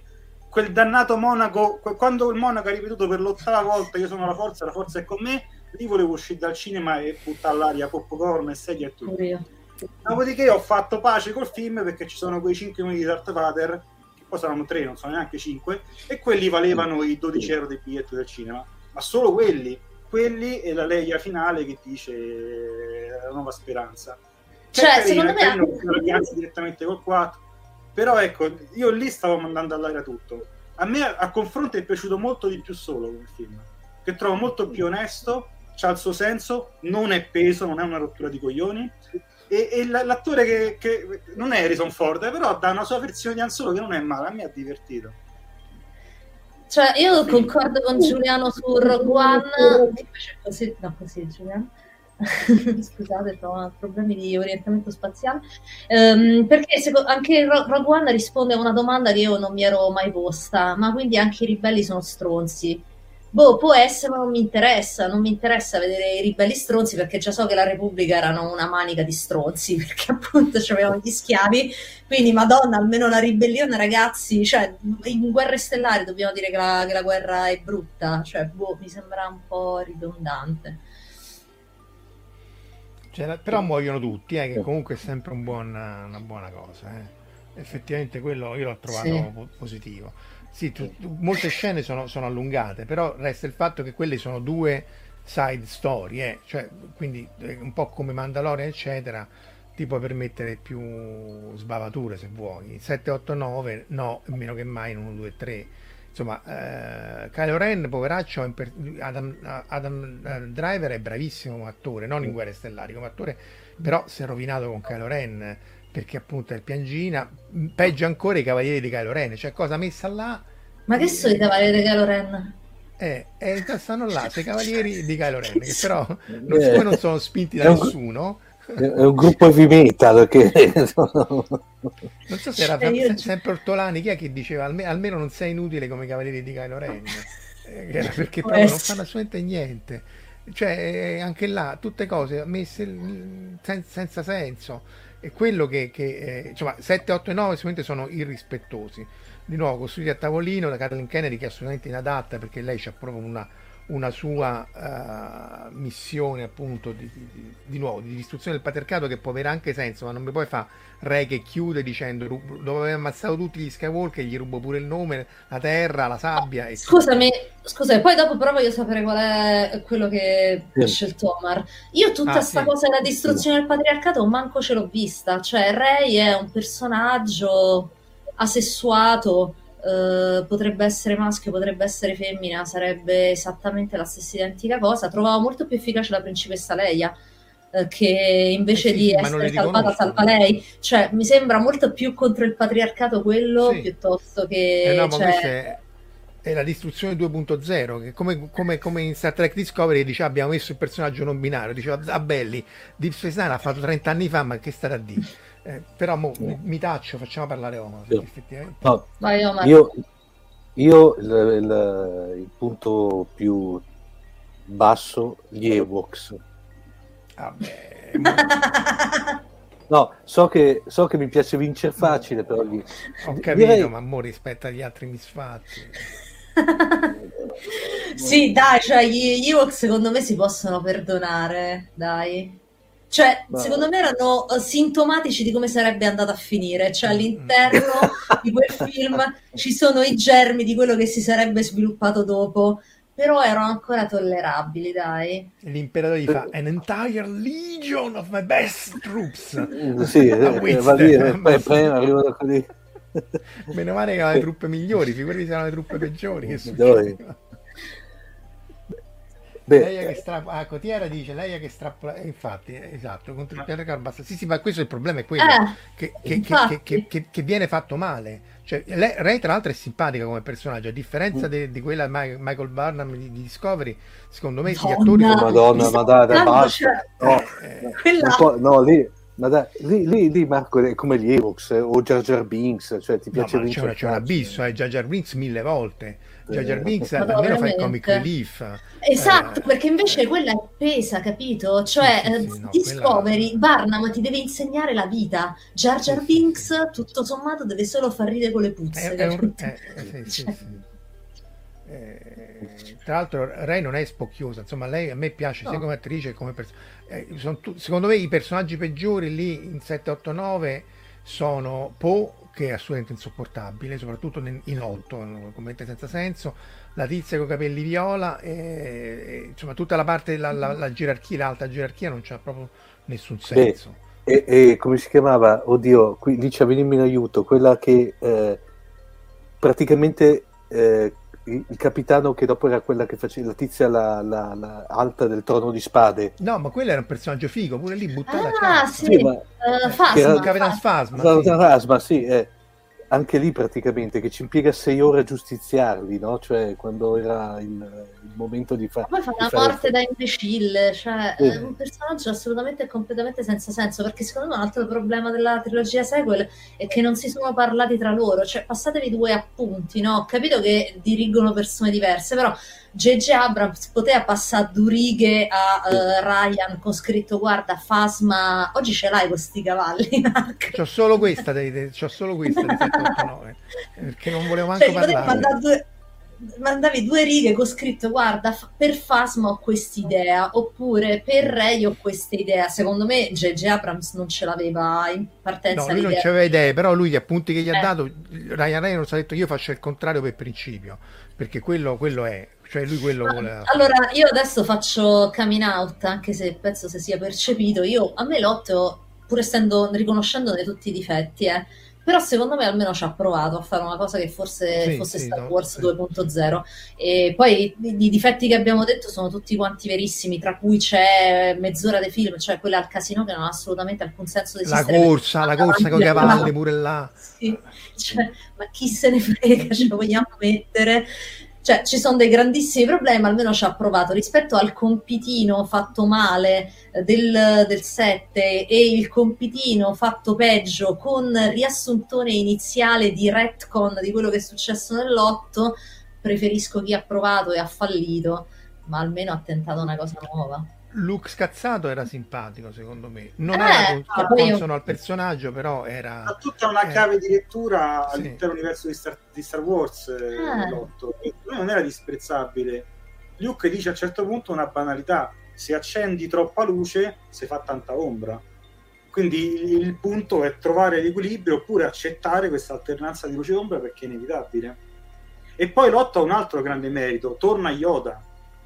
Non eh, il- quella roba in CGI di 1, 2, 3. Torna lo Yoda vero di 5 e 6 che dice cose da Yoda, non saltella come un cretino con una, spadona, con una spadina verde Sì. quando combatte con contro Dooku. Una scena trovato, ecco, quella anche l'ho trovata davvero molto ridicola, Yoda che combatte con Dooku. Yoda non è quello, Yoda è quello che davanti a, mm, a Luke che dice ma i sacri libri strate, scaglia il fulmine e brucia tutto ma sti cazzi dei libri quello è Yoda che Eh, il fallimento che grande, il più grande insegnante è quello è Yoda e questo è il più grande merito di Otto anche. anche lì quel pezzo anche solo quel pezzo di Yoda e Luke che fa così valeva il Sì, prezzo sì. del biglietto Sì, sì, no, que- quelle scene lì sono assolutamente da salvare, tutto il resto è, è da, da buttare, perché appunto è lento, noioso, non c'ha senso, il casino, la corsa, eccetera. Però l'aspetto di Luke scocciato, anche lì un po' senza mo- motivo, però eh, era, era interessante. Anche il combattimento finale, lì quello è, è- è girato bene, perché in effetti anche là, no? Eh, ritorniamo alla scrittrice, eh, lui ti fa vedere che quello non lascia l'ombra, cioè se lo rivedi effettivamente lui suggerimenti visivamente te l'ha dati, eh, poi non capisci che è e poi quando lo capisci, quindi da quel punto di vista eh, forse è l'unico combattimento quella- fatto. No, quella roba lì è scritta veramente bene, girata bene, fatta bene. Poi il pianeta che è bianco, gratti e sotto ci sta il sangue è fighissimo. No, secondo me tutta quanta quella parte finale. Ma lì è... Dicevi- Dicevo anche il combattimento con Snoke eh, Rey e Cabrone Sì. combattono contro Snoke Guarda- riguardatelo come è Esatto. girato con le luci anche è bellissimo Cioè, secondo me, da quando, da quando il frignetta ammazza Snoke, le cose decollano. E perché succede quello che dicevi tu, Marco? Cioè, lui non sta dando allo spettatore quello che lo spettatore si aspettava. Lo spettatore si aspettava delle cose, si aspettava che Snoke sarebbe andato avanti, bla bla bla. Un'altra cosa che trovo molto molto bella è quando esce fuori Luke eh, e ci sta mh, Kylo Ren dentro quella specie di a, a, attiva terapesca, quel cosone e non, non, è che uno cosa si aspetta è che Kylo Ren scende e va a fare il mazzo al suo maestro. Invece gli dice buttategli addosso la qualunque perché a me non me ne frega assolutamente niente del, combattimento a singolar tensione Luke deve solo schiattare male. E anche quella l'ho trovata una, una, cosa bella che poi costruisce ovviamente poi il combattimento ci sarà però costruisce tutta quanta un'attesa intorno a questo combattimento e secondo me è fatta bene. Peccato appunto che tutto il resto del film precedente non è assolutamente costruito con la stessa perizia diciamo. No no infatti non è che eh, io preferisco cioè di due preferisco Rogue One di 8 eh, però di 8 qualcosa si salva perché appunto delle idee ce l'aveva e qualcosa ha provato a farlo, l'ha fatto male, e, mentre 7 e 9, 9 è proprio una cosa abominevole. No, non si può eh, guardare. Eh, le cose proprio senza senso, appunto la morte nera distrutta che cade su un pianeta che per una luna che non è quella degli Ewok, e dopodiché c'è il pugnale fatto nell'antichità, fatto con la, con la foggia della morte nera distrutta, in cui dentro ci sta una cosa che ti consente di andare, cioè cose veramente senza senso, gli Star Destroyer che sono miliardi tutti con la gente che non si capisce da dove viene sta gente, con gli dai da mangiare, eccetera, eccetera, e tutti di nuovo ricontrollati come questo qua, con un solo antennone eh, che si distrugge questo con i cavalli, che vi rimetto così vi imparate, di, ricordate che la condensa che avete visto, che se distruggi con i cavalli, che tu ti porti il cavallo, tu dici, oh, dobbiamo andare a fare una battaglia spaziale, ma tu te ne immagini, persino Star Trek, cioè, dice, oh, sì. portiamo sei cavalli, regà, stiamo andando a fare una battaglia spaziale, non si sa mai. Cioè, eh, eh, però anche lì il cavallo era un'occasione, perché se me lo facevi davvero... Ma davvero lo devi costruire però. O davvero davvero trash, tipo Armata delle Tenebre, poteva venire in capolavoro. Tu pensa un... Sì, ma questi... Cioè... Vabbè, tanto, ormai quello me l'ha chiusa la saga con l'otto, perché la saga è chiusa. Ora la mando in vacca e faccio un film trescione capolavoro di Armata delle Tenebre, però devi avere il coraggio di fare il giro e fare il capolavoro. Sì, sì, non, sì, hanno senso, non, hanno il senso, del ridicolo questi, per cui non lo stanno esatto. manco maneggiare, capito? Cioè non sono capaci di fare una cosa che fa il giro, perché è incredibile, ma pure a fare la cosa che fa il giro ci vuole capacità. Ah, no, non ti devi prendere sul serio, non ti devi prendere sul serio. Se ti prendi sul serio, vedi Discovery è finita. Esatto. Qualunque cosa è perché capitano no. prego no. piangendo fregnando ogni tanto ogni per due. Eh, eh, eh, i, cavalli dice no Giulia i cavalli non me li salvano uno non è che salva il cavallo salva se, se, se il cavallo un, nasce da un contesto alla, alla balle spaziale. È il cavallo contestualizzato. Eh, esatto, esatto, esatto, esatto, è il caduvera da Nitto il caduvera da Mpana esatto. ma hai detto le parole esatte. se lo fai bene esce fuori il capolavoro se lo fai male però per farlo bene devi essere estremamente consapevole del materiale di partenza e, di, e, devi anche rispettare molto il materiale di partenza che poi vai a prendere per il culo. Questa è gente che il materiale di partenza non lo conosce e questo è il problema. No, no, no, no, no sì, esatto, esatto, esatto. Perché Mandalorian, per esempio, non si prende sul serio. Come? Manco una mitologia puoi creare se tu non conosci il materiale di partenza. Per questo anche tutti sono falliti i 7, 8 e 9, perché gli mancava proprio la conoscenza delle basi che invece Lucas aveva. Io ho letto recentemente un saggio molto bello Uh, la filosofia di Star Wars, forse, uh, de- della nave di Teseo, in cui ci sono anche tantissime informazioni su come sono stati fatti i film. E George Lucas era estremamente consapevole di quello che stava facendo, che stava raccontando una fiaba, che voleva creare una mitologia contemporanea. Per questo ha funzionato, perché lui sapeva quello che stava facendo. Tutti intorno no, nessuno che stava facendo il film capiva che cosa cazzo stessero facendo, ma George Lucas che c'aveva la barra lo sapeva E, invece questi non, non, non, lo sanno, non conoscono il genere, non conoscono gli archetipi che ci stanno dietro e quindi non li sanno né ricostruire né sovvertire. E quindi viene sta roba orrenda. E io la, lo stesso problema, visto che ne stiamo parlando,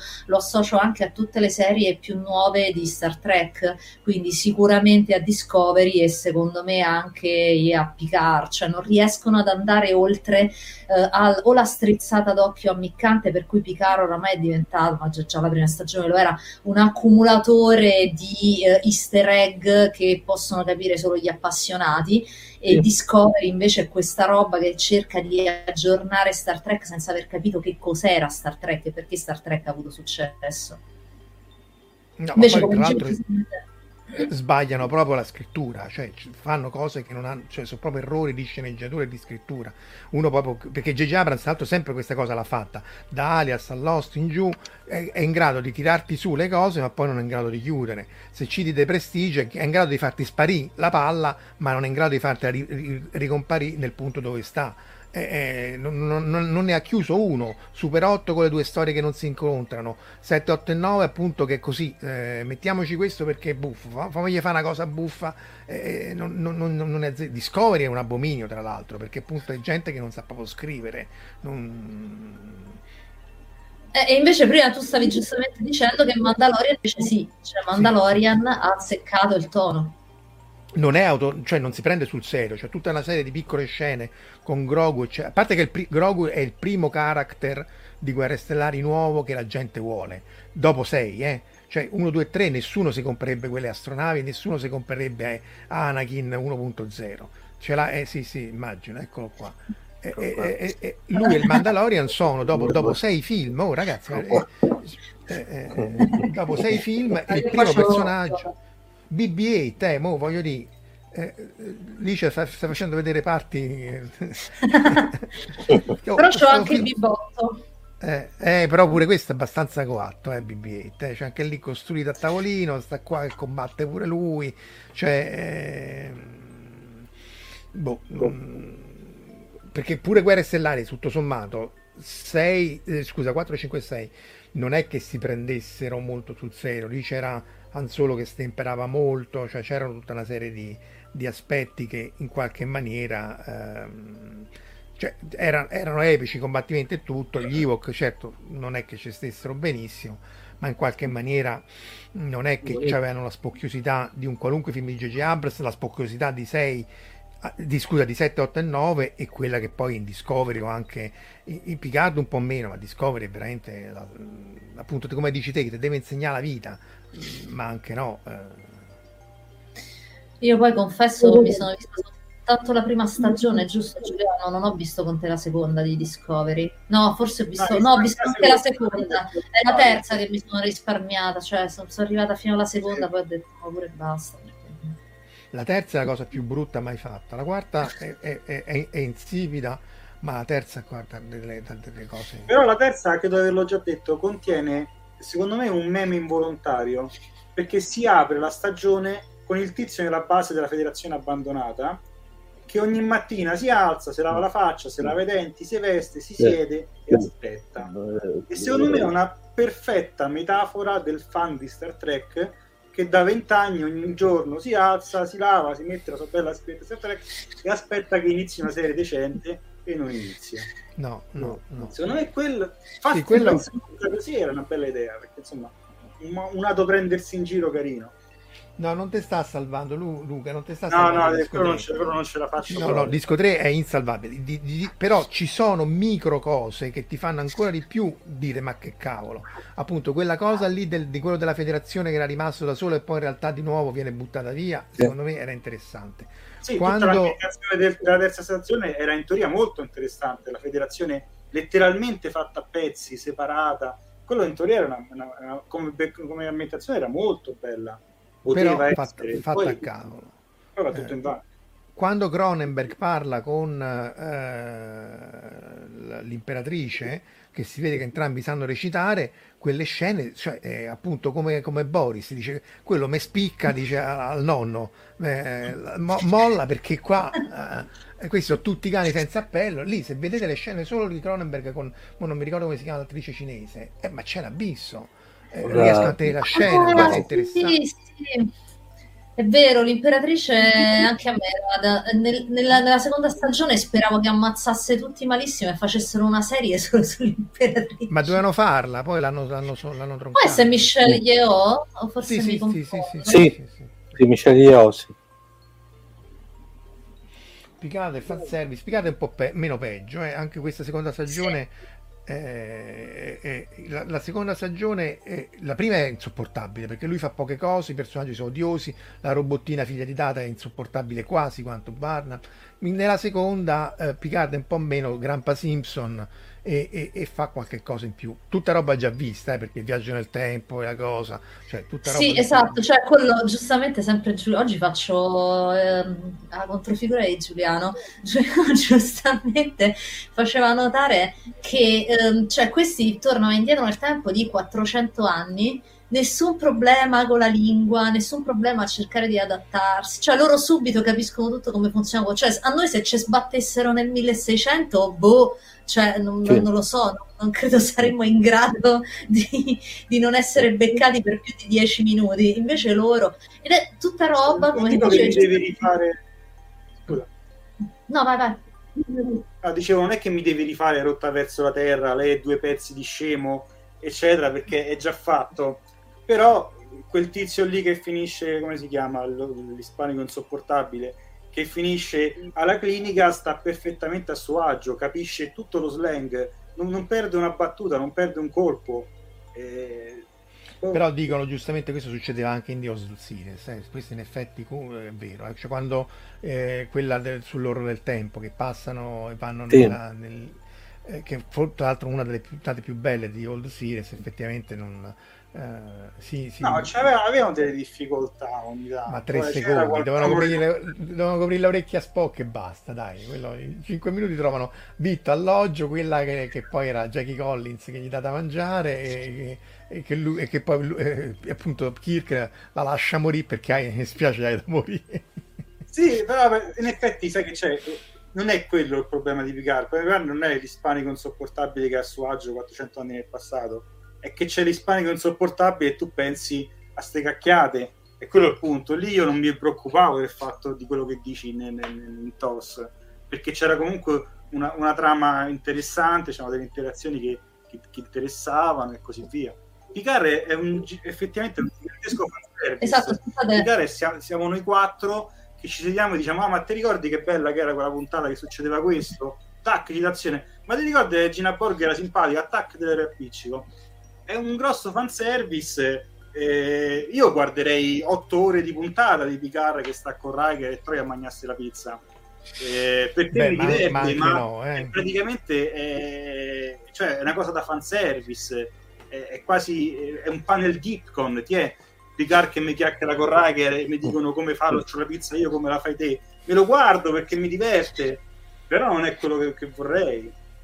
Sono le member berries di South Park per chi l'ha visto, eh, perché South Park cattura perfettamente l'idea di J.J. Abrams che fa un rehash delle cose perché appunto la gente lui tra l'altro South Park giustificava questo nei, nei- quelli che votavano Trump perché oramai questo pure si parla di 5-6 anni fa perché appunto uno voleva tornare a America Great Again nel caso di Trump oppure voglio rivedere 4-5 Chewbacca eh, eh, quelli Picard e così via Guardate, allora faccio pubblicità a un libro di una persona che lavora con me, Lucrezia Ercole, che è una filosofa, ha scritto, tra l'altro grazie a lei ho scoperto il saggio di Guerre Stellari che vi dicevo prima, che ha scritto un libro proprio su questa ossessione della nostalgia che c'è nel, nel nostro tempo, che si intitola proprio Nostalgia.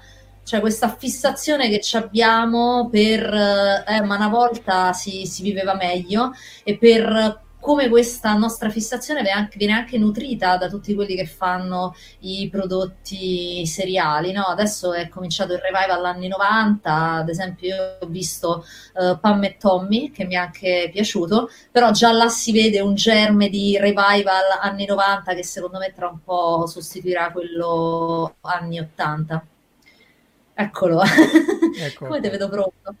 E tra l'altro io questa cosa, faccio una, una, una incursione sull'attualità, purtroppo, eh, l'ho notata eh, con le prime settimane di guerra, quando tutti erano cascati incredibilmente dal pero e hanno cominciato a parlare dei 40 anni che ho visto io come testimone oculare come se fossero stati l'età dell'oro. Eh, abbiamo vissuto in pace, stavamo benissimo, potevamo pensare al futuro, non succedeva niente di male e boh, mi sono domandata se solo io mi ricordavo la prima guerra del Golfo e la gente che andava a fare, svuotava i supermercati. Io la prima volta i supermercati vuoti li ho visti con la prima guerra del Golfo. L'11 settembre, che cioè, pensavamo che Bin Laden ci avrebbe messo le atomiche a Roma e robe del genere. E ah, alle, la seconda... in Jugoslavia la guerra di ex Jugoslavia con la, la aerea che era schierata sulle spiagge della Puglia dove noi andavamo a fare le vacanze, ci stavano i missili della Nato puntati, cioè sta roba la gente l'ha completamente brasata eh, e quindi viviamo in questa in, de- delusione, mi viene delusione perché mi viene in inglese, illusione di un passato politico al quale vogliamo tornare, ma che in realtà, dimose la verità, faceva schifo più o meno come il presente. Cioè, stiamo Beh, là. Diciamo, no, eh, d- dalla fine della seconda guerra mondiale l'Europa unita comunque ha evitato almeno le guerre in Europa, poi che ci si sono ammazzati allegramente ovunque e comunque eh, eh, appunto anche dietro casa, perché nella Jugoslavia eh, quello è... Sì, sì, cioè, che... non, è che volevo, non è che volevo sminuire la grandezza di quello che comunque nei 70 anni dalla fine della seconda guerra mondiale, nel bene e nel male, in mezzo a 200 miliardi di casini, l'Europa è riuscita a fare. E cioè, sicuramente c'è stato un miglioramento rispetto al passato precedente ancora, però questa mitizzazione, boh, secondo me è, mm. è un segno sicuramente dei nostri tempi, eh, però non, non, ci fa granché bene secondo me. No, no, anche perché appunto non, di nuovo vuol dire pro, proiettare sulle proprie esperienze, sia limitate nello spazio e nel tempo, contesti e concetti che appunto poi sono completamente sbagliati. Quindi mh, è chiaro che quest'ultimo mese sono successe cose che io avrei scommesso soldi anche grossi che non sarebbero mai successe cioè veramente impensabile. Eh, tra l'altro come si possa tra l'altro ridurre una nazione in un, in un, mese, anzi in due settimane, perché sono bastate le prime due settimane, radere al suolo una nazione intera grande quanto il doppio dell'Italia, quindi cose... Eh, ecco, infatti anche qua citano... No, il post atomico speriamo di no, però anche lì mai dire mai, e appunto anche qua la, l'ex Jugoslavia e poi ovviamente i soldi sono sempre i soldi eh, perché comunque resta il fatto che eh, so che i bombardieri eccetera che tornavano dalla Jugoslavia buttavano le bombe inutilizzate nel, nell'Atlantico perché appunto comunque okay. vabbè ragazzi siamo quasi a un'ora e mezza. Un ultimo giro prima di chiudere Giuliano? E che c'era rimasto da dire ho visto qualcuno che diceva speriamo di vedere qualcosa di bello in Kenobi e per bello intendo Darth Vader all'altezza. Speriamo. A me piacerebbe vedere molto quello che si è visto in Rebels eh, la puntata in cui si incontrano Asuka e Darth Vader dove lei eh, finalmente riconosce eh, Anakin dentro Darth Vader perché non, non voleva ammetterlo lo riconosce mi sembri tu zio? Ma come ti sei ridotto il confronto dei due eh, era molto bello, ha funzionato tanto. E, e quindi vedere un, un, nuovo confronto Kenobi Darth Vader secondo me potrebbe essere molto interessante. E io spero di vedere buone cose in Kenobi e mi aspetto molto anche da, da Asoka quando uscirà. Spero di, vedere, spero di vedere Rex in Asoka non mi dispiacerebbe era arrivata questa voce tra l'altro, non so se avete visto, il, io non ci avevo fatto caso, Filoni come, come, ha infilato Rex dentro Star Wars 6. Non ci avevo fatto caso, ma è stato geniale. 6. in Star Wars 6, a un certo punto, si vede tra, tra i soldati che stanno a Endor un soldato con la barba e il caschetto, uno dei tanti soldati della ribellione, eh? un, abbastanza anonimo. E se ci fate caso, in Rebels c'è una puntata dove Rex ha la barba e si mette lo stesso caschetto che ha quell'attore in Star Wars 6 e dice che era stato che c'era stato la battaglia di Endor a un certo punto quando lo dice perché il pezzo che ha inventato dopo forse non mi ricordo più insomma insomma, se ci fate caso, se poi ti cerco l'immagine, Marco, Eh. ti devo mostrare. Eh, però Ah, cerca- praticamente cerca- è il tentativo di Filoni di, di infilare fuori, di, di- tirare dentro Rex nel, nel- nel canone. Ma, ma- ma lui, a parte che appunto Rebels e Clone Wars sono canone, però lui in questo è molto bravo Filoni, eh. Tra l'altro si vedono spesso con George Lucas, queste cose, lui sta molto attento a rispettare eh, il contesto narrativo e appunto a non forzare l'effetto nostalgia, cioè se io ti, ti introduco un, un veicolo, ad esempio c'era in, in Mandalorian 2 il veicolo che trasportava le truppe d'assalto imperiali, tipo l'autobus, era un giocattolo della Kenner che non, è- non compariva da nessuna parte se no come, come, come giocattolo e veniva venduto con i pupazzetti. E anche lì è usato nel, nel- nel sottofondo, nel background, non è che è, oh ti sta facendo vedere il veicolo, che se lo capisci Mm. bene, se no la storia va Ma- avanti lo stesso. Lo trovi? Ma L'hai il trovato? link su Telegram, se poi l'hai ritrovato. Non fai prima a condividere lo schermo, scusa. Ah, sì, Condividi lo schermo, Giuliano. Sì, sì. Ma provvediamo subito. Non va arrabbiate, però. Eh. Eccolo qua. Allora, eccolo, questo è il soldato. E se voi andate a vedere l'ultima puntata di Rebels, c'è Rex che è vestito così. Grandissimo.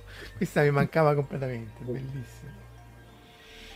Quindi chiaramente Filoni tiene Rex, perciò è capace che ce lo infila naso in qualche modo. Sì, sì. Dopodiché, vabbè, la grande speranza di Asoka è che possa cancellare 789. Io purtroppo quello temo che non succederà. Allora, se succede, succede in maniera molto lenta e molto sfumata, perché è chiaro che loro non possono dire questi tre film non esistono, perché comunque per quanto facciano schifo e per quanto abbiano perso un miliardo di dollari, ricordiamolo, eh, perché poi alla fine queste sono tutte, non so considerazioni da fan, eh, sono considerazioni del fatto che il primo film ha incassato 2 miliardi di dollari e il terzo film ne ha incassato uno. Quindi, cioè, io manco lo so come si scrive un miliardo di dollari. Quindi, figuriamo, cioè, perdere un miliardo di dollari, insomma, eh, eh, e, poi di nuovo i pupazzetti, il merchandise, che poi è stata la forza vincente di Lucas, che si era tenuto, ricordiamo, perché lui poi, magari come storie, non è che sia sto gran mondo, come regista non è sto gran mondo, ma lui nel merchandise, negli effetti speciali, nel suono, eccetera, eccetera, è un genio, ci ha messo su un impero a tutto tondo perché sa che sono tutti elementi essenziali. Poi magari la storia non te la sa raccontare, ma tutto il resto l'ha fatto. Il merchandise ha fatto la fortuna di Lucas e nessuno comprerebbe, cioè se mi, se mi regalano Kylo Ren io magari boh, non, non te lo tiro addosso, ma insomma ci- devo fare uno sforzo. Mazza, io ho addirittura l'astronavina con Kylo Ren, però non la trovo perché non mi ricordo se sta qua sopra o sta da qualche Eh, altra però vedi, però vedi che Grogu lo trovi al volo e l'astronomia di Kylo Ren non la trovi perché pure sti cavoli Aspetta, dell'astronomia di- Forse è qua dietro. Vabbè, di Grogu ne ha 7-8 però. Ah, Eh, sta lì, scusa. Sì, allora di, di Grogu ce n'ho 1, 2, 3, 4, 5, 6, 7. Ho 7 Grogu e Kylo Ren invece sta sulla libreria, l'ho appena Eh, visto. C'ho vedi, Kylo lo Ren piccino Lego dentro la sua astronavina. Vabbè, l'ego si può tollerare anche tu, anche. Omar, considerazioni conclusive. Per considerazioni conclusive eh, farò una, un- una cosa un po' off topic. Se volete farvi del male andate a vedere Moonfall che rivaluterete tutta la trilogia prequel e la sequel anche. Vabbè, ma Emerich, io a Emerich ci voglio bene, dai. Sì, perché Ma lui qua- per esempio non si prende sul serio, cioè no, Eh. è, un po', è un po' pesante, però non è spocchioso, nel senso che, che- che sono tutte cose senza senso, cioè... Esatto, cioè dai, Independence Day è un giocattolone, è divertente, cioè sti cavoli che non ha senso, cioè il top del non senso è il virus, però voglio dire, cioè chi se ne frega, il resto del film è divertente. Poi a me era piaciuto tanto Stargate, io da, da- da Stargate voglio bene a No, Emerich. at- Stargate è, è- è- è- è l'unico passabile, punto. Il resto poi, eh, no, ma Moonfall, ragazzi, Beh, la prima metà di Bellissimo. Stargate secondo me è un film eccezionale, la seconda metà va Sì. in vacca, ma la prima metà è Sì, un ottimo film. Eh, tra l'altro poi avendo lanciato il franchise della serie che secondo me in tono minore ma ha raccontato delle storie molto molto belle. Sì. Eh, quindi vabbè, Moonfold aspettiamo Ah, che arriva in streaming però. Siccome, eh. siccome, bene, magari i nostri ascoltatori non se ne sono accorti, quel personaggio che Tadia non ha contestualizzato Ah, ecco. Era Devil Nickel che è il professor Radek Zelenek in Stargate Atlantis, cui- che è ospite della, Esatto, della cioè sta- stalkerava ma non spiegava. Esatto. Eh, Insieme a Gareth Wa- Wong, anzi no, Gareth Wong, che è Harry Kim in Star Trek Voyager. Sono due ospiti. Sì, della, de- de- Ah, de- c'è anche altri ospiti della- in onori come Giuliano e Lice, Sì. però appunto per via del Covid non hanno potuto Esatto, è arrivato il virus che tutti ci colse. Sì, ospite d'onore virus, Covid-19. Va bene, dopodiché per chiudere ovviamente dobbiamo lasciare la parola a Licia perché... eh, Che devo dire? che ne so, di qualcosa... Di qualcosa. Cambio franchise. Dai. Dai, chi lo Ah, gli riconosce? angeli di Doctor Who, gli angeli Doctor gli angeli piangenti. Se devi, se devi insultare, se, te- se sei qui per insultare, allora. Quella pure, ecco, anche lì, idea fighissima, il mostro nato bene, terrorizzante, poi va a finire anche lì in- abbastanza in vacca. eh. Ma non lo so, io il dottor Who non riesco a volergli male perché, boh, secondo me anche lì non, non- non si prende sul serio. Nella Sì, sua sì, capacità sì, di prendersi sul serio racconta delle storie assolutamente meravigliose. Cioè, ci sono poi le, le- le storie più noiose, eccetera, eccetera, però ce ne sono alcune veramente incredibili. E c'è una capacità di scrittura, soprattutto quando ce l'aveva in mano Moffat, che secondo me è... Cioè, poi Moffat ti deve piacere perché è una scrittura particolare però secondo me ha fatto gli archi più belli del, del Doctor Who. Sì, dovremmo farla una puntata su Doctor Who. Effettivamente Sì. non- hanno chiesto di Dune, però dovremmo tornare su Doctor Who. Ah, Dune mi prenoto perché a me quello di Villeneuve è piaciuto tantissimo, me lo sono recentemente rivisto in inglese. E tra- e È, tra- è uguale a quell'altro, eh, Licia, mo- mo- non so se hai notato che è uguale a quello di Lynch. A me, anche a me è piaciuto, però dire, non- Comunque l'esperto di famiglia di mm, Dune è Giuliano che si è letto anche i libri del figlio. Ah! No, no, no, no, no. Eh, Qui, qui siamo a livello di coprofagia, però, eh, non è che veramente. cioè, no. No, ma io, eh, io soffro di una malattia grave che purtroppo eh, soffro tante persone.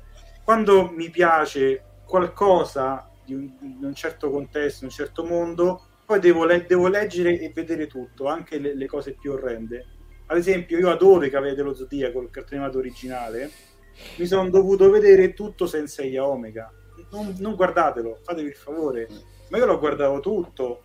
eh, per Dune è stessa cosa. Io ho adorato i il Dune originale e ho dovuto le- leggermi anche in inglese perché a un certo punto hanno anche smesso di tradurli. Erano talmente brutti, non vendevano. No, no, no, io, io sono gli unici libri che ho dato via. Eh, Gli unici libri che ho dato via in vita mia sono stati quei sei libri dei, dei prequel di Dune. Comunque, mi però, finisce, perché io aspettavo di vedere come finiva Dune, il, seguito Eh, del 6. infatti, Neanche mi infatti. ricordo più come finisce. L'ho letto, Eh. giuro, l'ho rimosso. Tra, tra l'altro ricordiamo che quello, oltre lo pseudo figlio che, che dice di aver scritto lui, in realtà l'ha scritti Kevin J. Anderson, che è quello che ha distrutto l'universo espanso dei libri di Guerre Stellari, eh? con, i Suzy One, là, come si chiamavano quelli? Eh, quindi voglio dire, mondezza per mondezza, quella è proto mondezza. comunque, livello.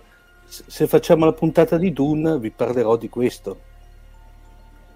Io darò, Ah, sì, beh, sì, sì, beh, in realtà beh, l'abbiamo fatta una puntata su Dune, possiamo rifarla, ma eh, eh, ci possiamo, rifacciamo una puntata di Dune più che volentieri, anche perché a sto punto io chiedo a Alice, va bene, bellissimo quello di Villeneuve, però lì ci sono due errori. Uno, che c'è un, un loop, no? Perché loro incontrano Jason Momoa, poi se ne, se- se ne lo abbandonano e poi lo rincontrano, quindi in realtà verso la parte finale del film c'è un loop in cui i personaggi ritornano esattamente al punto di partenza. Non so se ci, ci hai fatto caso, cioè loro Eh, che non stava nel libro, tra l'altro. Quel pezzo lì non Vabbè, stava. lo rincontrano perché doveva schiattare. Eh, sì, ma, ma quel pezzo in più fanno, fanno un loop e ritornano al punto di partenza, cosa che appunto tu mi insegni non si fa. Cioè, o, o- o- Allora, ci devo riflettere. Loro praticamente perché serve che vanno lì? Serve semplicemente perché devono morire l'ecologa e esatto, deve morire un po' di gente loro devono pigliare. Sì, il film si reggeva anche senza quel pezzo, effettivamente. No, perché non sta nel libro. L'altra cosa che non piange, lui quando ammazza eh, quell'altro demente, eh, non, non piange, cioè quello, quello- quello è un errore, perché effettivamente gli sarebbe costato 20 secondi di film ed è essenziale. Cioè lui quando incontra i Fremen, combatte, vince in combattimento, lui piange e versa l'acqua. Quella è una cosa essenziale che non capisco perché Villeneuve non, non abbia messo. Comunque tanta gente si è, cioè un- almeno un nostro amico si è incazzato per la tenda perché dice che è poco mistica la tenda. Dice secondo lui non si percepisce che cosa effettivamente è successo dentro la tenda. Tipo la tenda di Austin Powers, quella che si vedeva in controluce. Per me tenda trauma uguale Harry Potter ehm, 8. Madonna che palle. Pure il, fi- pure il libro è anche Harry Potter 7 Era quando lungo, rimangono eh, bloccati nella tenda. Madonna mia, la morte proprio. Sì, allora c'è, c'è da dire che pure là è l'ultimo Harry Potter che, che devono rimettere insieme i pezzi dell'amuleto, eccetera, eccetera. Voglio dire, eh, tu l'hai messo nel, te- nel terzo libro tuo e va bene, ma non è che lo metti nel trentesimo libro perché si spera che mo uno poi cambia le cose. Che la Rowling arriva a fare le cose e allo- al, al nono libro dice no, dovete raccogliere tutti i pezzi della, della sfera de fuoco là, de- de- de- come si chiama? Di, di. Dica, come, gli Horcrux, eccetera, eccetera. Dico sì, vabbè, però l'ho già visto forse qualche altra volta, insomma. Non... Sì, diciamo l'Orcrux Ah, sera. notte piange al funerale, non quando lo uccide. No, gli- scusa, di, di?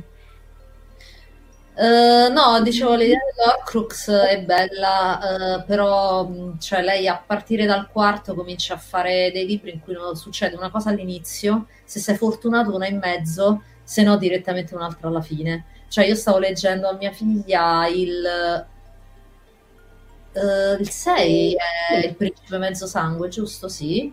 Le stavo leggendo il principe mezzo sangue, ci siamo troppo rotte le scatole, praticamente abbiamo interrotto a un certo punto. Io non ricordavo fosse così mortalmente noioso nella parte di mezzo. Beh, sono lunghi. Eh, Lei, poraccia, non dico che deve pagare il mutuo perché poi diventa, però ha allungato molto la broda. Quello è un, un problema che si riscontra in tanti autori, anche l'Asimov e il Clark degli ultimi Eh. tempi. È il muto del castello. Eh, sì, il castello, perché lei c'ha proprio i castelli. eh. Tra l'altro, mo si è messa a litigare con Putin, quindi bisogna vedere quanto perché Putin ha cercato, Putin ha cercato di cooptarla dal suo lato, ma lei giustamente non, non, non c'ha voglia di No, diventare anche perché è, è troppo intelligente per poter farsi. Eh, vabbè, sì. C'ha avuto i suoi problemi con la cancel culture e alcune cose che lei ha detto sono anche discutibili se uno vuole. Però da lì, insomma, diventa- Vabbè, evidentemente queste cose discutibili che ha detto, forse per Putin sono, che ne so, gliel'hanno fatta sentire come un'anima affine, che te devo dire? Vabbè, quindi comunque ci abbiamo in caldo almeno tre puntate con, almeno con la Mm. Power Couple eh, Tro- Troisi Giuffrida perché c'è Doctor Who, poi c'è eh, Dottor Who, però ci manca tutta la dottoressa a noi. Eh, Sì, Eh, non infatti abbiamo ci visto pu- pure a me perché non ce l'ho fatta, vedremo vedremo vedremo la dottoressa, ma No, poi no, dobbiamo... eh, Nessun pregiudizio, semplicemente non, eh, non ci è capitato di vederla ancora. Sì, perché siamo- abbiamo prima rivisto Tenant che ci mancava, cioè ci mancavano tutte le, le- le- le serie Ah, classiche. io avevo dall'inizio, da, come si chiama Esatto. il primo, il primo delle- dei, dei nuovi? Eccleston. Sì, Eh, Tenant è un altro livello, eh. Ten- David Tennant è un altro Eh, il mio preferito è Matt Smith. Eh, sì. Eh, Mike Smith perché c'ha la faccia da schiaffi che è adattissima a fare il dottore, però Ti Tennant- rivisti tutti quanti di fila, io continuo ad adorare Matt Smith. eh. Sì. Poi è l'altro, se- notevole anche Capaldi. Sì, sì, sì, lui proprio ha il, il physique du role, il trovo del dottore. Però poi se vedi The Crown, praticamente sembra che il marito di Elisabetta è Doctor Who. Madonna, veramente. Peccato che non è fantascienza, sennò potevo attaccare il pippone anche su The Crown, che secondo me è notevole. No, The Crown, The Crown è, è- è notevole. non- Anzi. eh, è scritto anche lì, no, si vede quando poi le cose sono scritte bene, riescono a trarre momenti della vita del sovrano e, e- e- e poi a, a contesto, perché non possono fare tutto, non possono fare il documentario, riescono a essere bilanciati anche con Carla e Diana. Insomma, quando le cose sono scritte bene poi si vedono, non è agiografico, cosa che non è per niente banale. Quindi Io ho imparato un sacco di cose, la storia della nebbia su Londra che aveva ammazzato quante? Eh, sì, sì, 12.000 persone, non, non la sapevo. Sì, anche quella cosa, la cosa del disastro nel Galles, della, del- Sì, della sbarco, miniera. de- della miniera. Sì, sì, no, da quel punto di vista. Sì, sì, ma infatti è giusto, eh, ma, ma voglio dire, ma pure io se fossi pagato a cartelle la farei lunga, allungherei a broda. Eh, Infatti è il sistema che è sbagliato, è colpa degli editori, come sempre. non, non- da quel punto di vista non, è- non ci trovo niente di sbagliato, però è anche vero che da lettore dico questo sta facendo così perché ci hanno pagato il mutuo del Esatto. castello, quindi eh, insomma si vede, ecco, Mo- non per fare complimenti a chi è presente, ma tu la broda non la allunghi dal suo punto di vista. No, cerco di no il più possibile. No, perché appunto, perché poi, insomma, se vede, poi se uno allungasse la broda direbbe, "Ecco, no, qua, ma che me sta a fa? Eh, tra l'altro cambi sempre trilogia, cambi contesto, cambi molto, cioè eh, altra gente solo sui, sui mezzelfi là della prima saga ci avrebbero fatto 57.000 prequel, sequel, eh, Gai- Gaiden, storia parallela, eccetera, eccetera. Eh, no, appunto, e la terza cosa che dobbiamo fare è la presentazione del libro, eh, perché io appunto qua l'ho messo, mo non- tutta la- tutto il pippone sulla Sholah e tutta quella roba là va fatta. eh, dove, dove? Dopodiché tiriamo fuori tutte le incongruenze scientifiche di Po. Lì No, c'è, io vabbè, l'ho allora- portato ma non l'ho ancora aperto, devo dire la Ecco, verità. mettilo là. Io lo volevo far vedere. E... No, no, vabbè, ma l'incongruenza scientifica anche là, però, e poi veramente chiudiamo. Non è importante che sia congruente, qualunque cosa di fantascienza, fantasy che sia. Quello che è importante è che la, vo- la prima volta, almeno mm, non lo dico io, lo, dico- lo dice Nicolas tanti, la prima volta che tu lo leggi, lo vedi, lo ascolti, non trovi, non cogli le incongruenze. È chiaro, come tutti i fan di Guerre Stellari di Star Trek, se analizzi la cosa per 30 anni n- nulla sta in piedi oppure devi andare a trovare tutta una serie di appezzottamenti perché diventi coerente, ma non è quello il punto. Il punto è io quando lo leggo mi diverto e non ho la rottura della suspension of disbelief, che poi questa era la domanda di Omar. Cioè in quale momento di Guerre Stellari, di Star Trek, eccetera, eccetera, tu ti si rompe la suspension of disbelief, in cui dici, vabbè regà, qui state veramente sbaccando. Va bene, insomma, la lista delle cose da fare è lunga. Domani comunque ci abbiamo virtualmente per chi sta alla DIP con eh, una puntata, una- un panel io sulle armi nucleari, principi primi anche come costruirle, che di sti tempi può tornare utile. Giuliano la cartografia astrale e tu Licia invece quando è che ce l'hai? Sperando che tu possa Io alle 17 eh, domani la presentazione del libro. Ecco, ecco, perfetto. Purtroppo appunto quelle sono- non sono in remoto perché bisogna andarci personalmente perché sennò ovviamente non avrebbe Sì. senso una convention. Eh, però insomma do- dobbiamo fare la presentazione del libro anche in questa sede. Ragazzi, siamo arrivati a un'ora e 47, però dati i personaggi coinvolti non mi aspettavo niente di meno. Vi ringrazio. Buonanotte. Se tutto va bene, la settimana prossima dovremmo avere Fran- Francesca Ballarini, che è presidente della Società Italiana di Radiobiologia, che ci parla di adioterapia, radiobiologia, radiazioni, eccetera, eccetera. Se tutto va secondo i piani. Primo aprile, eh, quindi non, non faremo scherzi, o comunque non lo so, ne faremo di più. Grazie ancora, bacioni. Ciao, State bene, grazie. Guarite. Ciao. Dicco. Ciao.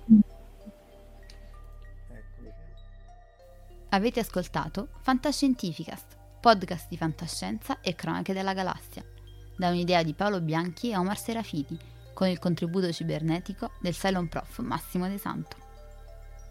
Potete seguirci ed interagire con noi sul nostro sito fantascientificast.it, su Facebook alla pagina Fantascientificast, su Twitter sul profilo at Fantascicast, sul nostro canale Telegram t.me slash fantascientificast, sulla nostra community Telegram t.me slash fsccommunity. Se siete particolarmente timidi potete utilizzare la vecchia, cara e affidabile posta elettronica scrivendoci all'indirizzo redazione at fantascientificast.it. Tutte le puntate sono disponibili sul nostro sito, su Apple iTunes, su Spotify e su Podbean all'indirizzo podcast.fantascientificast.it. Se volete, potete lasciarci una valutazione a 5 stelle su Apple iTunes ed offrirci una birra romulana o un gotto esplosivo pangalattico, sostenendoci tramite una donazione PayPal utilizzando l'apposito pulsante sul nostro sito. Fantascientificast è una produzione amatoriale, non si intende infrangere alcun copyright, i cui diritti appartengono ai rispettivi detentori. Autorizzazione SIAE 5612I5359. Nessun byte e nessun tribolo sono stati maltrattati durante la produzione di questo podcast. Alexa 4 e l'equipaggio di Fantascientificast vi augurano lunga vita e prosperità e vi danno appuntamento alla prossima puntata lungo la rotta di Kessel.